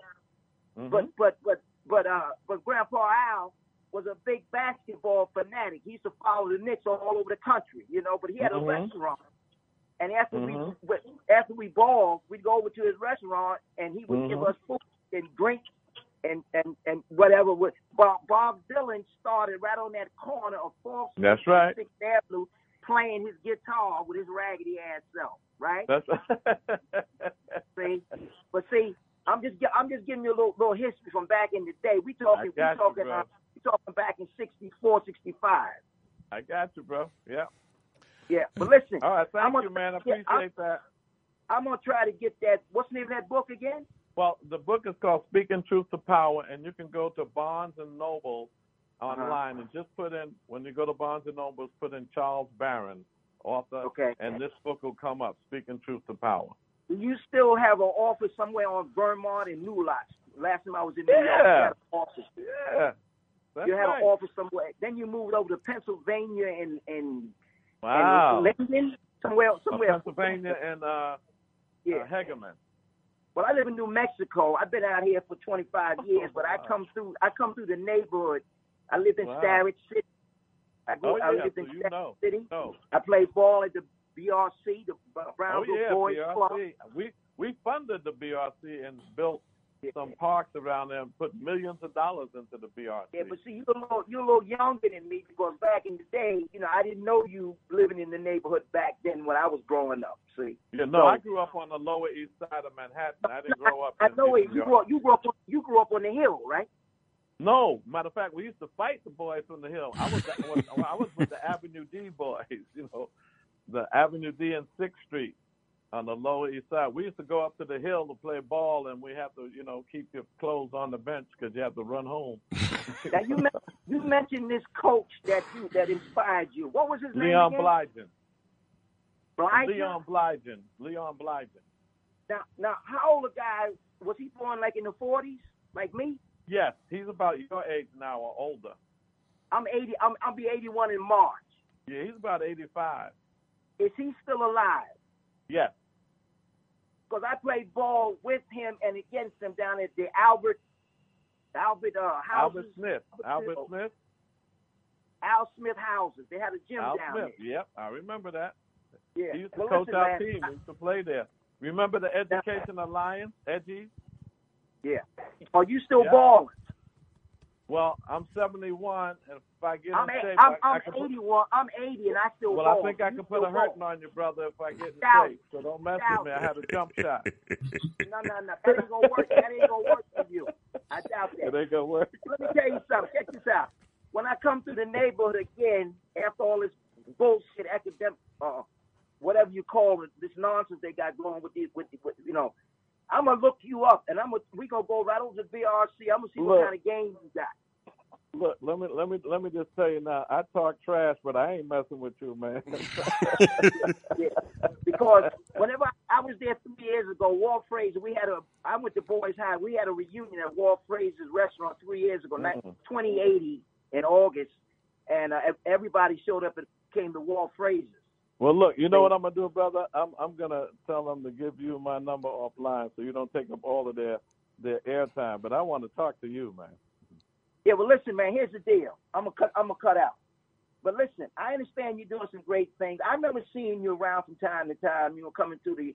Uh, they used to have the old timers thing on Friday. yeah, old timers know, Brownsville. Yeah. Oh Uh-huh. yeah, yeah. But listen, man. I see. I, I grew up with all Tony Jackson, all of Danny Oh Kelly, yeah, all of them. yeah. I named the street after Greg Jackson. You did. Now, when I come through there, I don't know when this thing is going to cool out, but I will. You still, but you still have an office on, was on Pennsylvania and. Well, right now the office is going to be on New Lot between Vermont and Wyona. Okay, here's the deal. My name is Butch Robinson. I was a Butch legend Robinson. in Brooklyn. When Okay. I come through there, I'm Marvin Gaye's cousin. When I come through there again, I'm gonna look you up Come on, man. I'll be looking forward to it. later. Later, man. Uh oh, you, you got a challenge coming in, Brother Barron. Listen, we go we go take another brief break, and when we come back, there's two callers waiting, uh, two one five and six four six. Uh, hold on till after the break, and we'll be right back. Um, anybody else that want to try to slip in here before we wind things down, you can do that by dialing 215-490-9832. That's 215-490-9832. We'll be right back.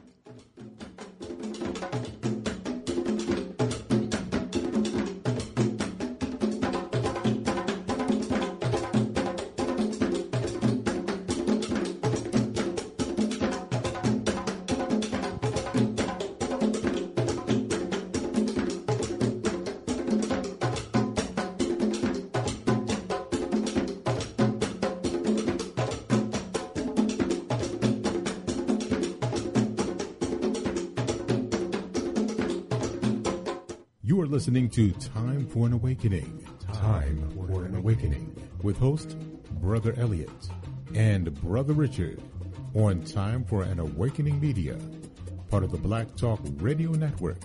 For podcasting or live program scheduling, hit them up at timeforanawakening at gmail.com.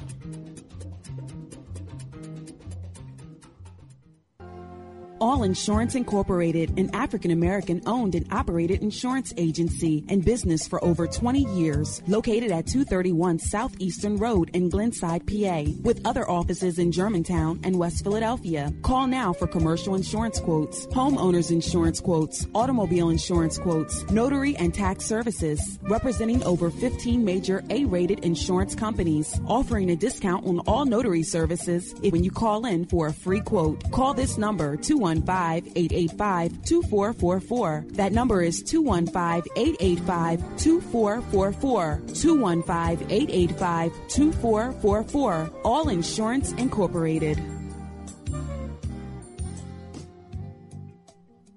RG Electrical Inspections provides electrical inspections for realtors, licensed electricians, and homeowners. Licensed and insured underwriter, serving Philadelphia and surrounding area. Call today, 484-268-9837.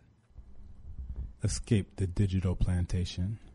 abibitumi.com, abibitumi.tv, abibitumitv.com, abibitumi.store are here for you. You are ready to be free of non African social media. Don't run from danger, run to safety. Abibitumi.com is here for you. You are ready to be free of digital plantations to control your own products. Abibitumi.store is here for you. A B I B I T U M I. Black Power. A B I B I T U M I. The only word you need to know to join your global Kometiu black family, to join your interconnected Kometiu black communities. Escape the digital plantation now. Abibitumi.com, at Abibitumitv.com, at bbtumi.store. We are here for you. Escape the digital plantation.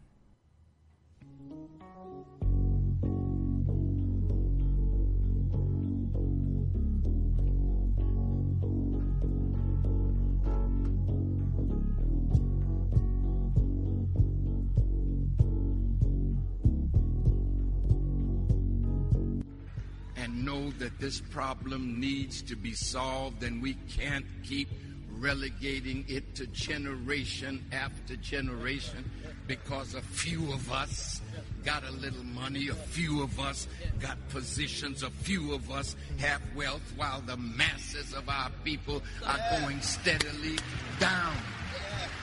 No one man can rise above the condition of his people. See, brother said responsibility.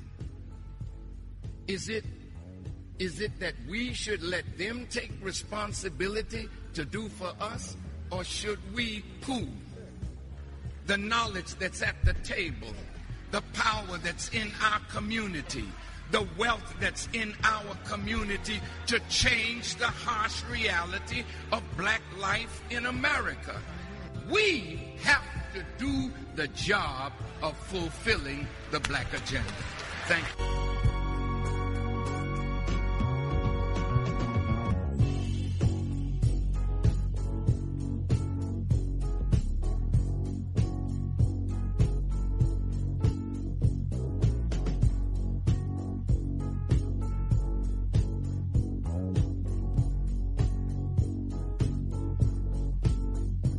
We have a message to the black man. Because the black man today is a man who has been made now almost into a laughing stock. Nobody takes the black man serious. We're just used to be somebody's tool. We are the sportsmen. We're the singers and the dancers. And we're also labeled as the pimps and the criminals and the drug dealers and the killers and the vagabonds of society. We're the bogeymen of British society and other Western systems. And we want to dispel that lie and destroy those myths and put the black man back on the map where we belong. Who is the black man? The black man is the original man. If it wasn't for the black man, no other men could be on this planet. We are the fathers of humanity. We gave birth to all of you.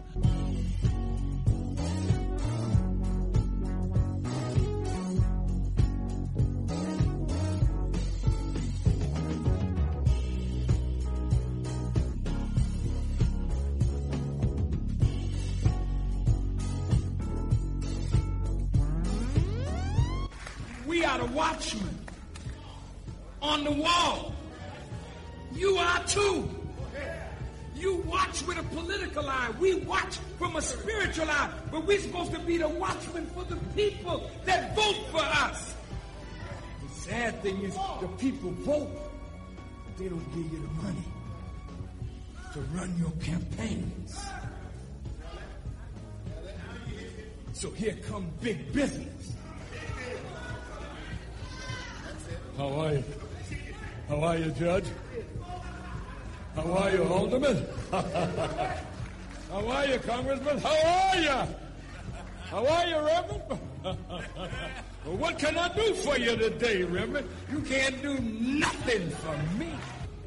See, that's what we got to be careful of. We got to be careful of who we bow down to.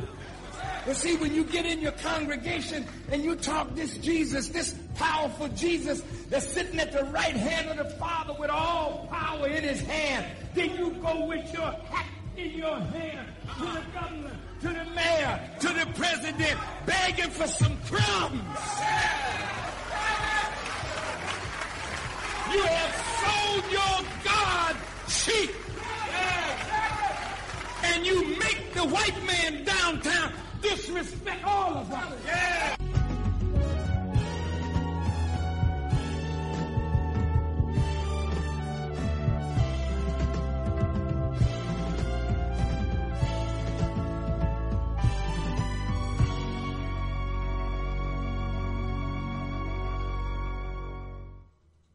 Time for an Awakening is a proud part of the Black Talk Radio Network the number one independent black digital and podcasting platform.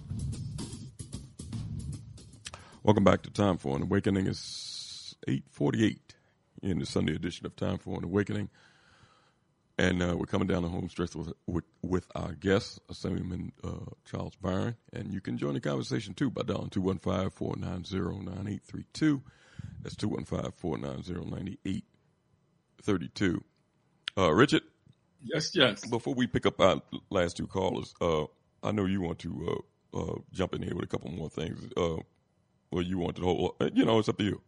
Yeah, yeah. Go ahead for to the callers. Okay, let's go to. Uh, uh, you know what? Before we uh, take on the last uh, uh, our, uh, callers, brother Barron, the caller brought up New York City politics.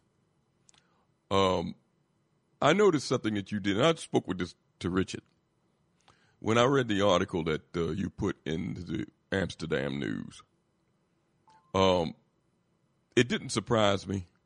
Um, the type of of a, a politician, and I use that term because it's uh, you know I, there's no other way to describe it. The type of person that you are politically, I put it that way, that you went to and put your opinions about uh, this upcoming New York budget and a hundred million dollars, and a lot of it should be coming back to the community and your feelings on why you're voting a certain way.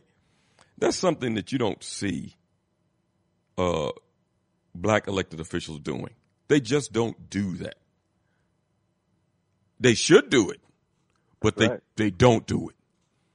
Uh, we got, and similar to how New York is going now, Philadelphia has been like that for a number of years, where until this white mayor went in uh, uh, this last uh, term or two, we had black mayor, black city council, black police, police commissioner, black fire, a black school yeah. chief. Everybody was black. Mm-hmm. Mm-hmm. Overwhelming, predominantly council black. But none of them went to the community and told the community anything. In fact, we got mm-hmm. a terrestrial uh, station here in Philadelphia, which is the only black owned black talk station in Pennsylvania. When the black politicians come on there, they don't even take calls. You can't even ask them anything, which is a total mm-hmm. disgrace. But I just like you know, you went to the uh, the Amsterdam News and put your opinions out there so all of the public, and especially your public, can read mm-hmm. your opinions and why you felt that way. And now let me say something because you said something in reference to Adams in that article. And and just to show you how the media likes to use these people, and you you uh, described it in the time you've been on this program now to to our people that don't understand what's going on, they look at New York and see Adams and all of these people in polit- uh, in these political offices, and uh, it's some type of badge of honor and pride. When the people's needs, our people's needs, are not being met, and they don't intend to be met. But in the December published report, December seventeenth, I think it was in the New York Times uh, New York's mayor elect says that he'll restore solitary confinement. Correct. Now, we know what solitary confinement has always been used. In fact, some of our political prisoners that, that are still sitting up in the belly of the beast been in confinement for decades, which is cruel and inhuman. Now, he said that he's going to reinstate it. He also said in December that he was going to bring back stop and frisk. Yep. And, and he said today in a published report that I just read that after the cop was killed in Harlem uh, a couple of days ago, that he was going to bring back this plain clothes unit that had been shut down since 2020 because of the abuse of black citizens. So, it, before we go to our last couple of callers, just talk about this from your perspective of what's really going on. Our people are, are, are feeling pride in what's happening, but something else is going on right in front of their face. First of all, he said all of these things before these cops were killed. Okay. He said he was bringing back Giuliani, anytime the most racist, vile mayor in the history of New York City uh, politics, Rudolph Giuliani, tells you the election of Eric Adams means that New York is going in the right direction. You know there's something wrong. uh, so he said he was bringing back that racist street crime unit. And for those of you who don't know, these were these undercover detectives or plainclothesmen that was roaming our cities, abusing our youth, cussing them out, stopping and frisking, not writing out the report. They still stop and frisk. They just don't write out the report. So they say stop and frisk is down, but the order is you can stop and frisk anybody you want, just don't write out a report that you did it. So that hasn't gone anywhere. And then he wants to bring back with United Nations and all human rights organizations that solitary confinement is inhumane. And matter of fact, if you're concerned about violence in prison, well, you had solitary confinement, and it was still violence in prison because it doesn't stop violence in prison. And if you're concerned about using police containment, turning us into a police state in order to bring down crime, well, when I first came into the city council, the police budget of the NYPD was $3 billion and there were 25,000 police. Now it's eleven billion dollars. They say six billion, but you add on all the overtime they get. It's eleven billion and forty thousand police, and crime is still rising. We have tougher sentences now. We have. Um, he wants to bring back solitary confinement. He wants to bring back the street crime unit, and he wants to also uh, bring back uh, how the, the young people are dealt with uh, in in our inner cities. Now he's doing all of this not to make our cities safe for our communities, but he's doing this because he has billionaire white conservative businessmen from the real estate industry and other places that fund his campaign. He was just in the news today. This this billionaire that's one of his international commissioners or whatever was uh, a supporter of Trump and and everything else. So he is doing that so that the city is going to be perceived to be safer so that the millionaires don't leave. So it has nothing to do with us.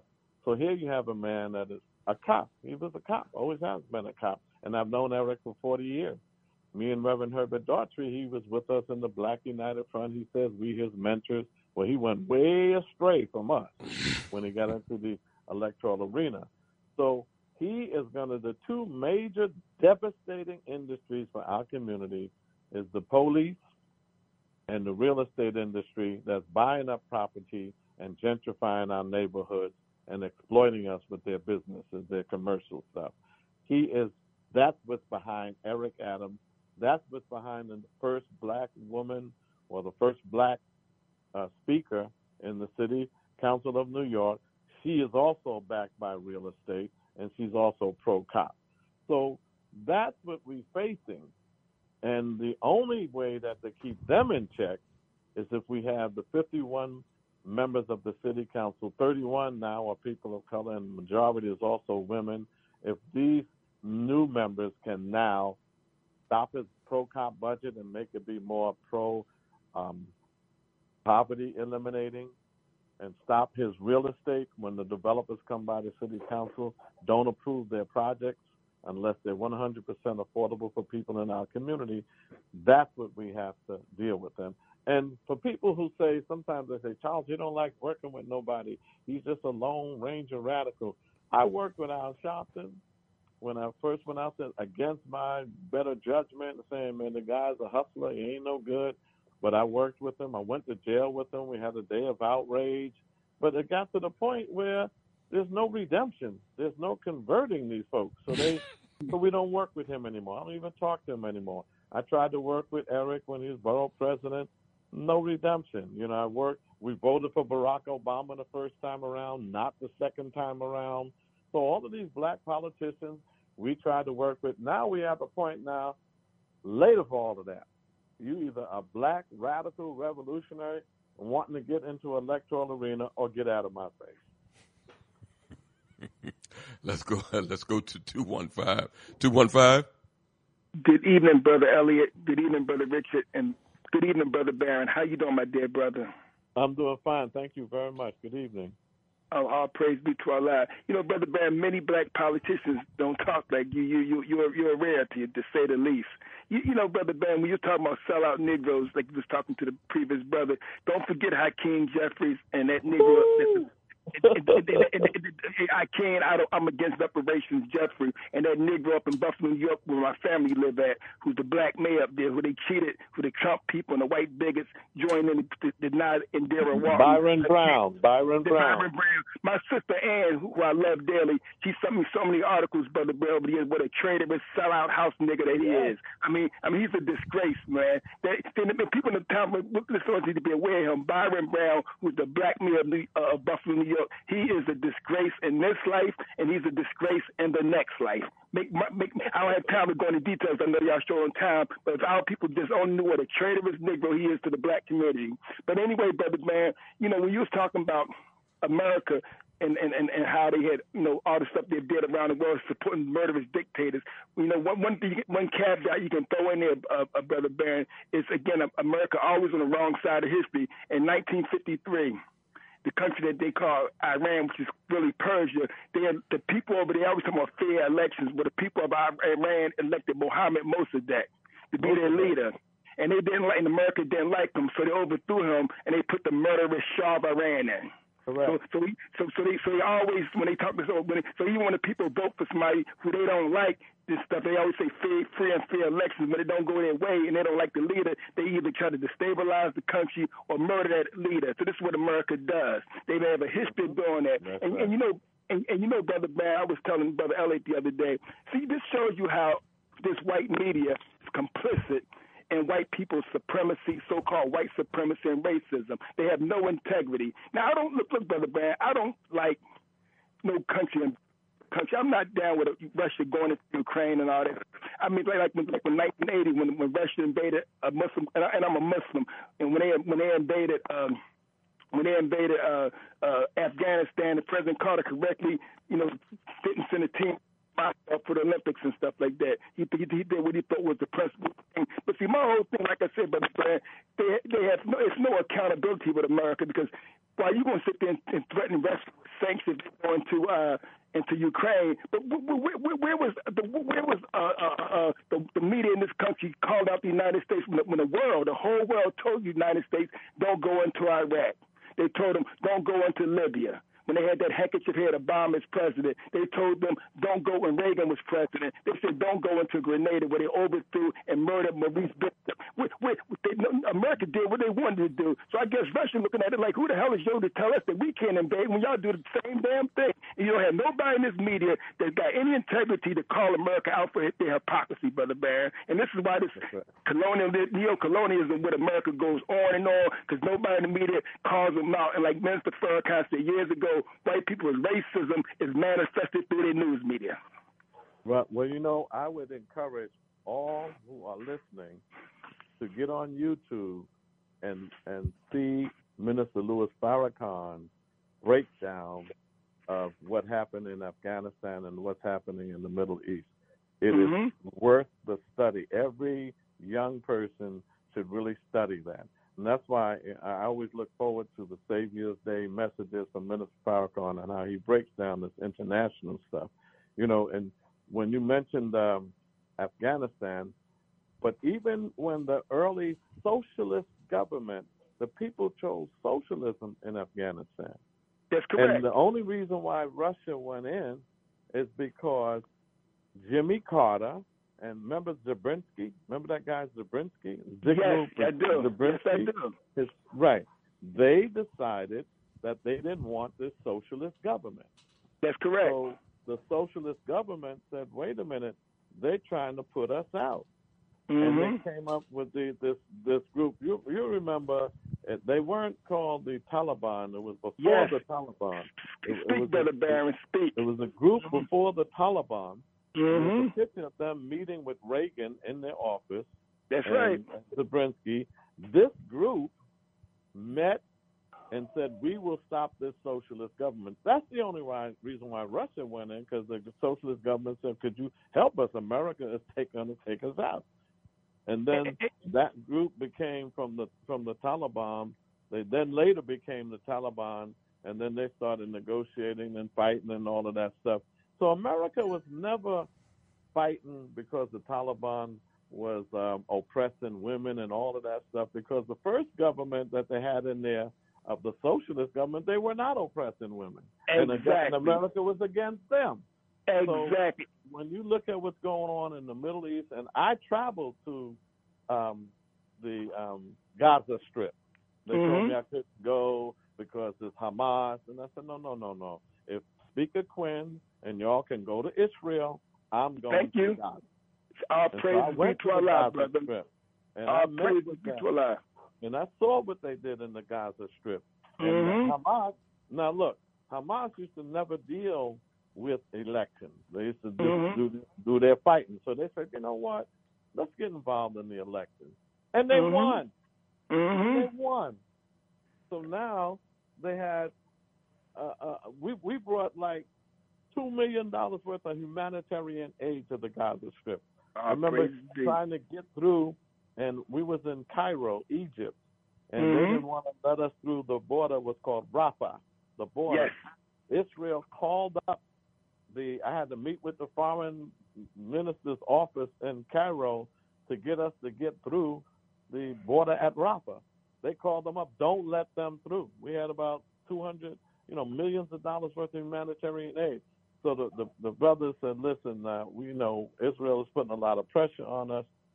Uh, we're going to let you in, but please, 24 hours, make your delivery and get out of there. And so we brought humanitarian aid. And I'm telling you, what Israel is doing to the Gaza Strip, they act like they did them a favor. They gave them back the Gaza Strip. First of all, it wasn't yours in the first place. Exactly. Secondly, when you know what they're doing, you nothing can get in through the air. They, and from Gaza, they have a, a, a battle boat, battleship in the waters. Nothing can come through the water. Cynthia and them, Kenny and them tried to get through. They rescued I remember them, that. And Yep. nothing can come through by land, but we were able to get in. I went and I saw the conditions. It's like a blown up. I mean, it is horrible. They they blew up the whole place is blown up and no central cell. So they have these underground tunnels not to go into um, Egypt and do or, or Israel and, and do any terrorist work. They're going into Egypt so they can get food. So Sure. they can buy Sure. stuff because they they wiped out the infrastructure. So all over the world, you know, look what they did to Venezuela. I visited Venezuela. Yes. I met with love you, brother of You keep it real. It's, it's not socialism that's messing up Venezuela. It's imperialism. Exactly. Hugo Chavez and the, they were the, everything was going better. I visited Cuba. I met with government officials in Cuba. It wasn't communism or socialism. It's imperialism that's hurting these countries. You know, brother it's, it's sad, and, I, and I'll say these last couple of things so so brother Jay could get on. You know, it's so sad, brother Barron, that you an elected official on the city level, and yet you got elected officials on the city, state, and and do I dare say on the federal level don't have the damn courage because they're a bunch of punks. And I'm talking about the men and women who got no backbone to speak truth to power. You know, you, you say you're speaking as a man because you was born a man and you're gonna die, man. You're not letting somebody punk your manhood like Dr. King said. Don't let anybody take your manhood away. You can get Negroes like Hakeem Jeffries, Dwight Evans, Barack Obama. You can get none of these handkerchief head bootlicking Negroes to say what you just said about Israel. They scared to death, and that's why the Minister of Prayer Condemnation List I had the book, had the series which I got called "Why Black Leadership Bowed Down to Jewish Pressure." It's a sin and a shame that to see so many cowardly Negroes supposed to represent the interests of black people cave, and you right. got you got this Negro down in Georgia, uh, Warnock. He said, "I'm going to be the best Jewish leader for Israel." And I'm saying, black people voted for your black Well, look, ass down in Georgia, no. You- but you talking First you're going to be a leader for Israel? Come on, man. First of all, first of all, Hakeem Jeffries said, "Israel today, Israel tomorrow, Israel Mhm. forever." Now, let me tell you oh, what's yeah. so horrible about that. That's what George Wallace said about segregation. So That's why correct. would you take a redneck cracker like George Wallace, repeat his for a racist state like terrorist state like the state of Israel? You know, they have a whole thing on me, the ADL, the Anti Defamation League. I'm not surprised. whole, they have a whole dossier on it, and because they would ask me things, and and they would quote me at rallies. When they asked me, what do I think about Minister Farrakhan and all of the things he said, you know, just because I don't, uh, you know, they get on my nerves. I said I love him and I love everything he said. Everything he said. You agree with everything? Yes, everything. Mm-hmm. Because I don't want to sit there and say I believe with some things and some things I disagree. It's almost like Minister Farrakhan was a litmus test for black leaders. Of course, of You course. know, if you say you like Farrakhan, you anti-Semitic. You know, and so I, I make sure I tell everybody, yes, I love him. I love Muammar Gaddafi. I like what he did. Yes, sir. Yes, I love sir. Robert Mugabe, who took Yes, the land indeed. back. Took Yes. the land back from the racist crackers in Zimbabwe. Yes. You know, most African countries don't. The African leaders don't own the land. South Africa, uh, white people still own eighty percent of the land. Exactly. In Zimbabwe, Mugabe took the land back. Now he's taking the mining industry back, and and they don't like it. And is he perfect? No. Is any national leader perfect? Of no. Do they all have contradictions? Yes. Sure. But Sure you, imperialism and capitalism is our major contradiction. And I, and I'll say these last two things. I'm off, uh, uh, brother Ben. You know, for example, right here in Philadelphia, about 25, I'm 60 years old. About 25 years ago, I got banned off a white station because the Jewish host. Because I, I know I might, you know, pump myself. I'm just telling you the way it is. I'm, I know the ADL got a dasse on me because they brought my, my radio name here. They call me Germantown Joe, and I and, they, and I, I was on it, you know, criticizing Israel, and I was there. I didn't call nobody no names. I was dealing from historical perspective there with, the, with how they supported South Africa, killing out people in Soweto and, and, and Sharpeville and places like that. I was pointing out all the stuff that they did historically to not only to the Palestinians but to our people. The way how, how Joe Joe what's that guy from the NAACP Joe uh, Spingarn how he was spying on black people. But that's why he he made uh, he he caused uh, what's his name the the NAACP um, uh, what's the brother you know what I'm talking about our ancestor. Uh, the, the you know what's what's the brother name? Out, out, what is his Du name? Bois. I'm talking about oh, W.B. Du Bois. He, he calls him the leader of the NAACP. That's right. And so when I pointed these things out, you hear the nerve when you tell him the truth. He said, "Get off my show, Joe. You are racist, filthy, stinking black anti-Semite. Get off my show and don't call him." He they banned me off the show, and he was so bad. See, here's the irony of it, brother, brother, bad. He was he was this he's this bigot, this no good racist is dead now. It may he rot in hell. He was so bad that a white racist who don't even like black people and stuff, and probably don't like them either, but that's beside the point. He actually called up and defended me. He said, you know, I don't like Joe, but you had no right to talk to him like. He has a right to his views. He said, he said, I, I, I mean, I'm, Well, hold on, brother. Let me let me say this to you, brother. You know, because I know we got to move Sure. on. But see, Mhm. no matter how many names we call Hakeem Jeffries or anybody else, it doesn't matter. They don't care.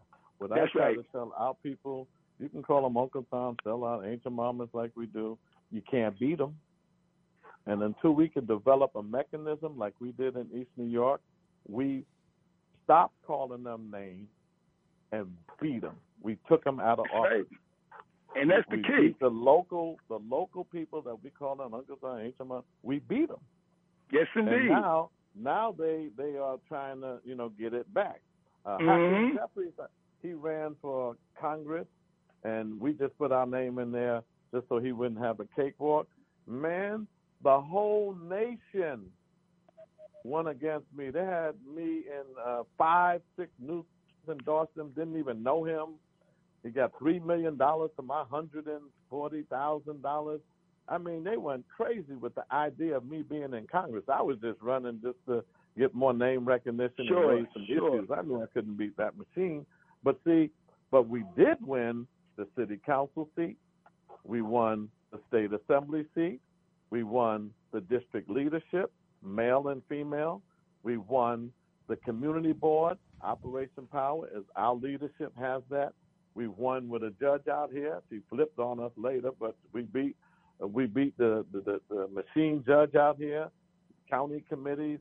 So you got to beat the machine. That's an article in my book. Right. How to beat the machine. They don't care if you call them names. No, they don't. And, and, and see, Brother Brandon, that's why I told Brother Ellen Richard all the time on the show. I said we have got to get educated people that's aware and politically astute. Out, they got to educate our people to make sure that they vote and vote for conscience and get these these sellout Negroes out of office. I said because as long as we keep voting for these type of individuals on the city, state, and federal level, we're gonna continue to be in the same condition as the people. We got intelligent, conscious black men and women out here that can that can take these offices and move our people forward. Because some of some of our people politically not politically astute, brother Barron, they keep on voting for these sorry individuals. And like the definition of insanity is, because, you keep that's because they're not offered alternatives. Exactly. Other than us calling them names and calling That's them right. sellouts. That's not how you get them out of office. We have to to organize because revolution is going to happen from the bottom up, not the top Yes. down. That's it's true. going to happen on That's a true. grassroots level. So my purpose of being in this, I feel God has called me to be a catalyst in the liberation of my people, whether it's in the Black Panther Party, the Black United Front, City Council, State Assembly, Operation Power. We have to be catalysts, and we have to do more organizing. Yes, for like power. Say, organizing, organize. Organize. Yes, Right now, we're mobilizing and we're having spontaneous responses to police killings.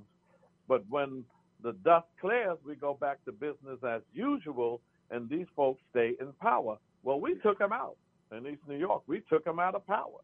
Mhm. And, and that's why we can say that we've delivered so much. So not uh, not only do I want to, and this is why I wrote the book. Not only do I want to deliver material benefits to my people, Amilcar Cabral, the great revolutionary uh, from Guinea-Bissau, he said that bear in mind, the masses, the people are not fighting for ideas that's in your head. They're fighting for material benefits and a future for their children. Tell Correct. no lie. Claim no easy victory. So we got to realize, as correct as we are on our ideology or theology, our people out here, are you going to put some food on the table? You going to get me a job? That's Are right. you gonna You gotta- make you sure gotta deliver. I can You're right. get some education for my children. And if the colonial black puppets who have the material benefits from the master, if they could deliver it, that's who they voting for. It's true. You're absolutely right, brother. Thank- I mean, thanks for your around contribution. that. That's why. It's- it's- You're absolutely right. Well, thanks, man. I know y'all pressed for time, but thank you, brother. Ben, you keep doing what you're doing, brother. May I Okay, like to thank you, bless you, brother. brother, because I know what you're about. Because, like I said, we got to keep moving forward. We got to keep struggling. Got to keep fighting. Uh, put me on, um, on mute, brother. All right. Thanks for your call. Yeah, you are. Let's go to 646. 646. Hey, good evening to all. Hey, hey, Charles, have you spoken to your brother Howard Jordan lately? Yeah, well, that's my man. You know, I've been on BAI with him a lot. I know that he's really upset on how Eric is not dealing with the Latino community. So he's been really blasting Eric on that. Yeah, but I haven't spoken to him lately, no. But I've been reading yeah, some nah, of his that, stuff. that that was why that was why I was asking though, because you know I was gonna say to you in regards to what you were talking about with the city council coming together collectively to um, keep this Negro in check. You know that's gonna be real interesting if you could put the um the coalition together because I see um they they give you no committee um membership or anything, right? Say it again? They didn't give you anything on any of the commi- committees, No, right? no, no. Let me let me explain that to you. First of all, I ain't in there to be on committees or get. I know you that. But everybody has to get on committees. What they did is because the we were meeting with about 13, 14 left-leaning socialist, progressive, all that stuff they talk, independent. I was meeting with them. I said to first process is rules. We got to change some of the rules. When I first came into the city council in 2001, we had the Fresh Democracy Council, and we fought for some rule changes. When my wife eventually got into the city council, some of the rule changes came into existence. For instance, the way the speaker has too much power, they determine how much capital money your district is going to get, how much programmatic money you're going to get, how much money you get for staff. So not too many people want to go against the speaker, and whether you'll get a chair of a committee or sit on the committee, or whether your legislation will see the light of day or die in committee. That's the power of the speaker. So we took that power away, and my wife's um, group got them to say, okay, everybody has to get five million dollars in capital money for parks and schools. Equitable distribution. It's not up to the speaker anymore. Everybody has to get five hundred thousand dollars to give out for program money. It's not up to the speaker anymore. And just about everybody gets four or five hundred thousand to hire staff. So he still or he still has some leeway in that, but it cut that back. So I tried to tell this new group, now they're going to go for speaker. And they said, okay, will you join us? I said, yes. And they said, these are the candidates we're looking at. These two candidates is not an option because they with real estate and they with the police. And that was the one who's speaking now, Adrienne Adams and Francisco Moya.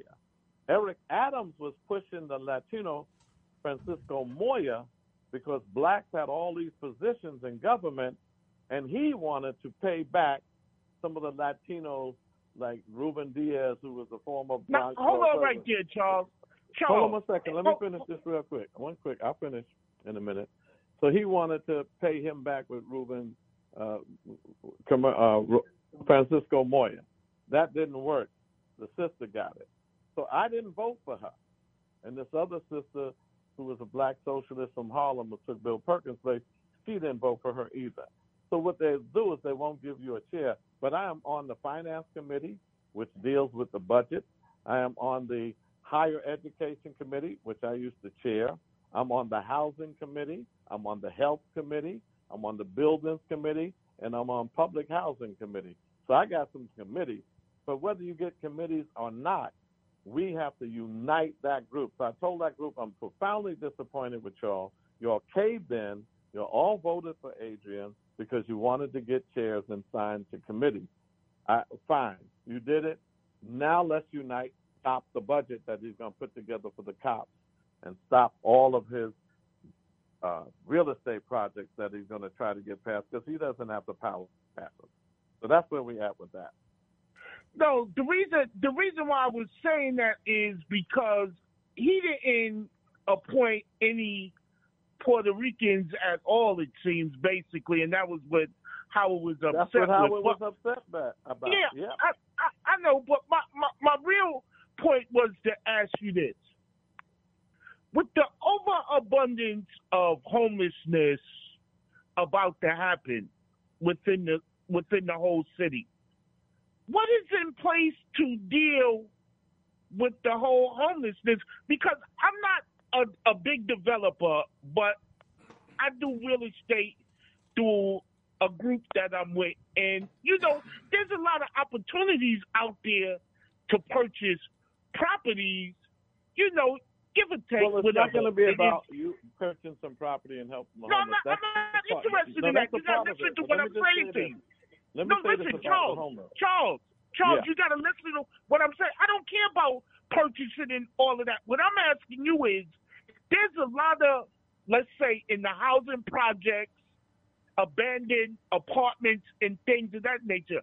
I want to know what are they going to do with all of the abandoned properties that they have that could maybe transfer into giving you know spaces to the homeless people and in that nature. What are they going to do to finally deal with I'm the trying to tell crisis? you. I'm I'm gonna try to tell you, but we've we've over the last two years we've been looking at all property available. There's a group that I work with and support, you know, Coalition for the Homeless, that looked at all these properties that can be made into housing for the homeless. That's one part. The other part, you have to have power. My district has probably more homeless shelters than most districts in the entire city. In East New York and in Brownsville, we have a, a, a we're oversaturated with homeless shelters. We don't have the power to stop them from coming in because the homeless shelters are built on private property. So the private property, they negotiate with the city and they turn their developments into homeless. So I can't stop that. But what we've been able to do, for instance, when a developer comes in, I do have the power to, to sign off or say no to a project.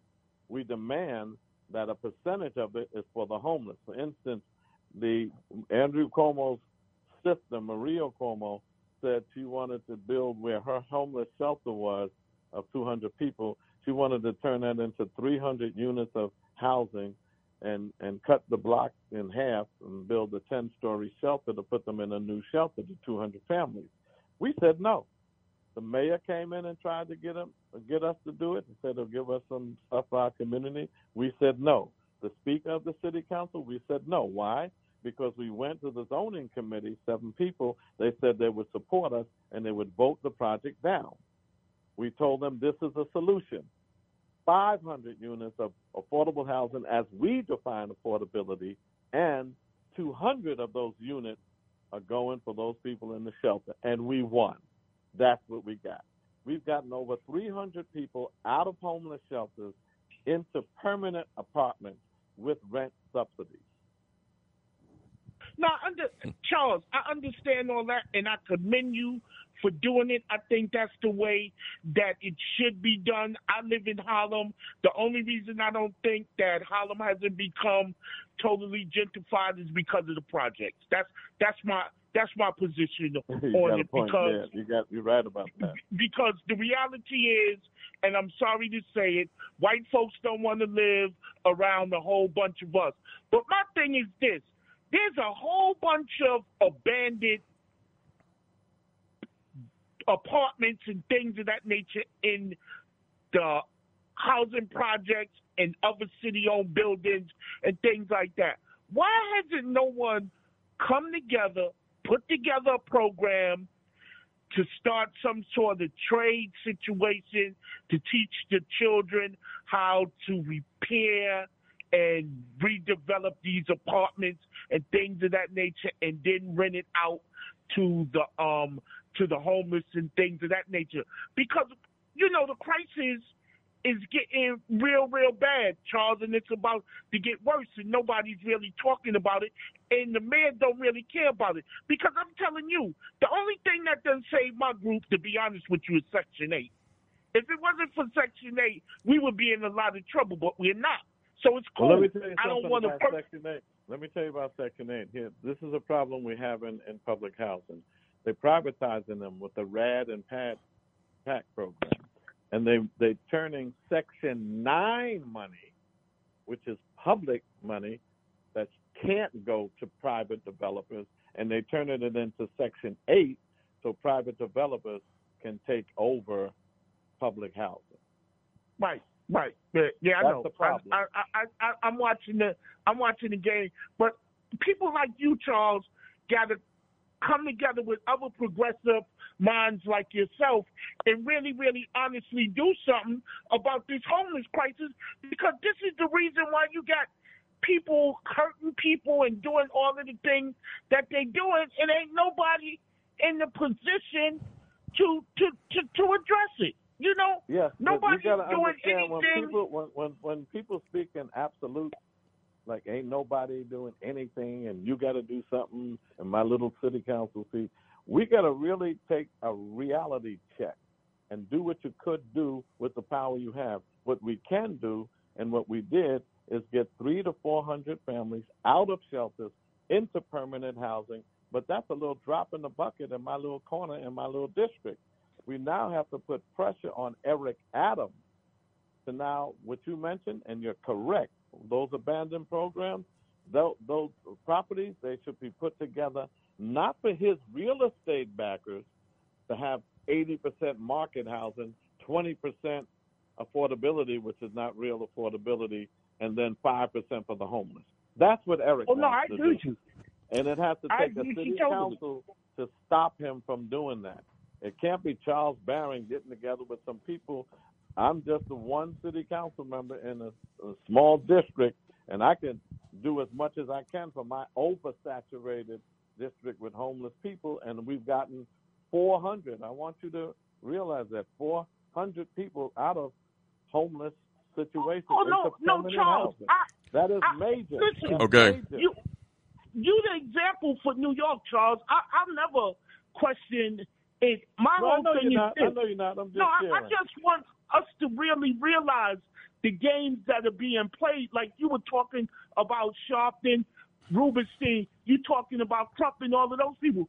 They just play the game a little better than mm-hmm. others, and because the system is set up the way that it is, it allows for them to get away with being Right. the ambulance True. chasers in the gatekeepers. But no, I really think that you are the prime example a city council women and men should look at on how they should govern their community.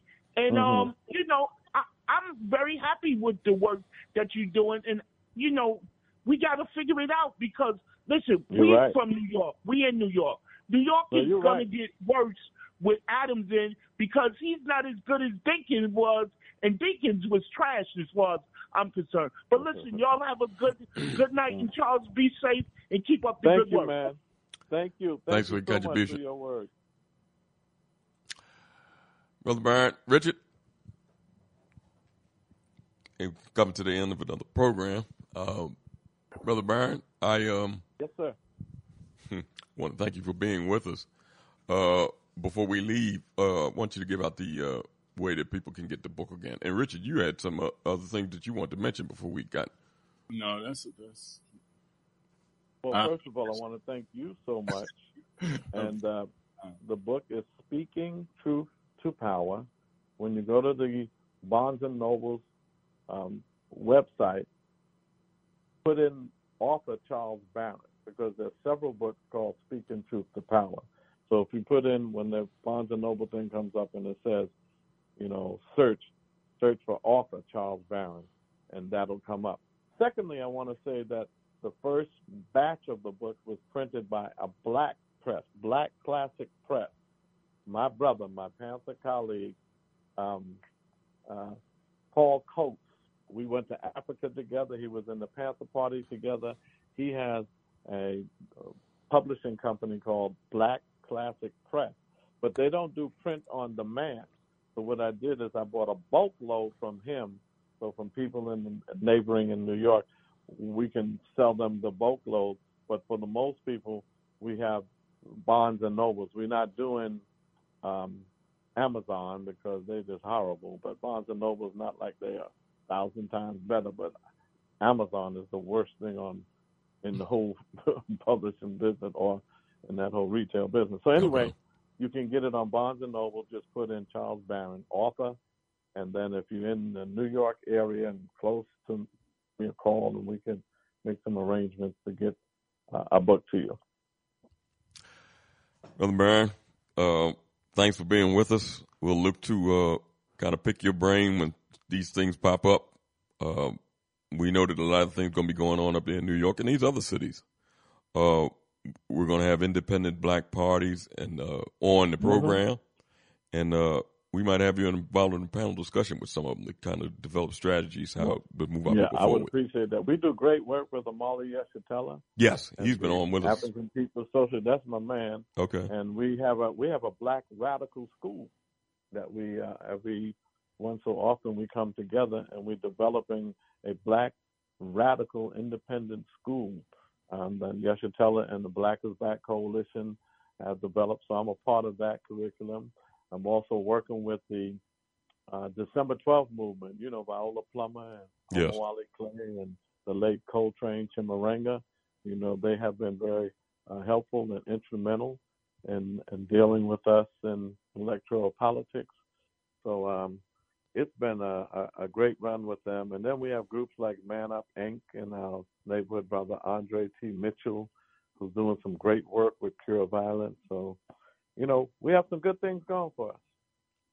And, and you know, if you um, it, I, I'll be- I'll be touching base with you because some of the folks that are involved in power, some of the young uh, uh, people that you've been training, uh, they might have opinions and things like that. They can come on the program. We can talk about it. Oh, you know, I'm glad you said that. I would love that. I would love for you to have my uh, young people on. I would really love that. Good. Boy, this, that would be great. We'll make arrangements. Please do. Oh, that would be awesome. I'd really appreciate that. Good. I'll be in touch with you soon, brother. Okay, man. All right, take care now. Thank Take you. care. Thank y'all so much. I appreciate y'all. Talk to you soon.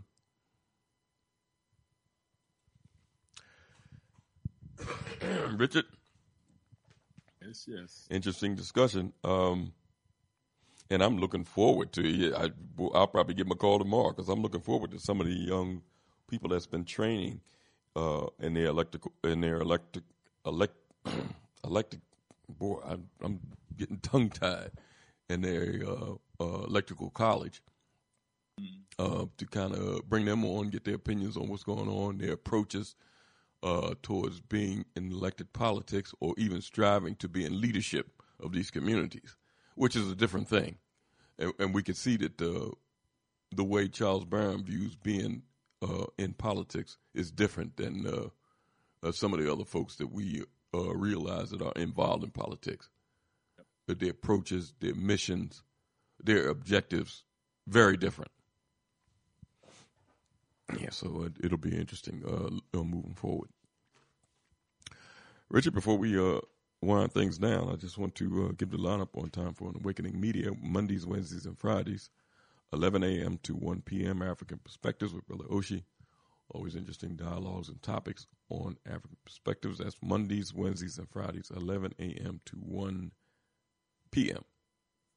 Later on, Monday evenings, and uh, I guess they'll be starting soon. I'll keep you abreast, but I'll just keep announcing them. Uh, 8 to 9, uh, Black Therapy Central, with host Dr. Maria Combine and Dr. Kamal Combine, and later uh, Monday evenings from 9 to 10, the first and third Mondays, Conversation Reparations. And Cobra's program, that's the first and third Mondays of the month. On Tuesday, 8 to 10 p.m., Black Reality Think Tank with Dr. William Rogers. On Wednesdays, it's our time, the Black Farmers Program from 8 to 9 at West Georgia Cooperative. And from 9 to 10, the Black Agenda Report with Dr. David Muhammad. On Fridays, Time for an Awakening is back from 8 until, and on Saturdays from 7 to 9, the Elders of Sankofa with Brother Alfonso Watkins. Uh, also, uh, I make an announcement too, coming in uh, January 25th from 6 to 9. Reparations means repair, a multi generational panel discussion among black professionals to discuss reparations, repair. February. Say that again? February, isn't it? Yeah, that's what I said, February 25th. Did you hear me? Yeah. Yeah, that's what I said, February 25th. Mm-hmm. I'm more than sure I said February, didn't I? Yeah. No, well, I thought you said January. Go, go ahead. Oh, okay. A multi generational panel discussion among black professionals to discuss reparations, repair, and reparatory justice. Uh, the panel includes uh, Brother Marcus Jackson, uh, Sister, oh boy, I can't even, uh, what's that, Vanilla? Uh, uh, Vernella Randall? Mm-hmm. Do you, you know, uh, am I pronouncing her name right, Richard? I believe that's it. Okay. Uh, Brother Omar Wally Africa, uh, Sister Brianna Moore, and uh, Brother Zane Booker uh, as part of the panel so far. And that's January 25th, uh, 6 to 9 p.m.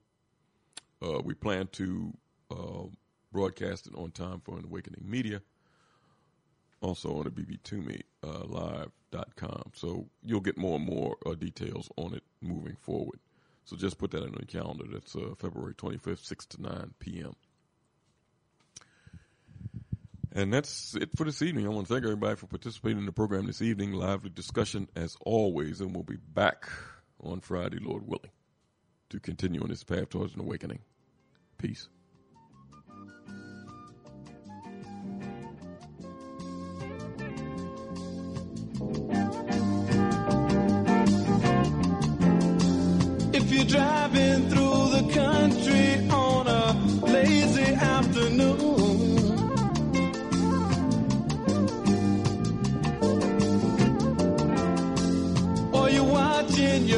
Children playing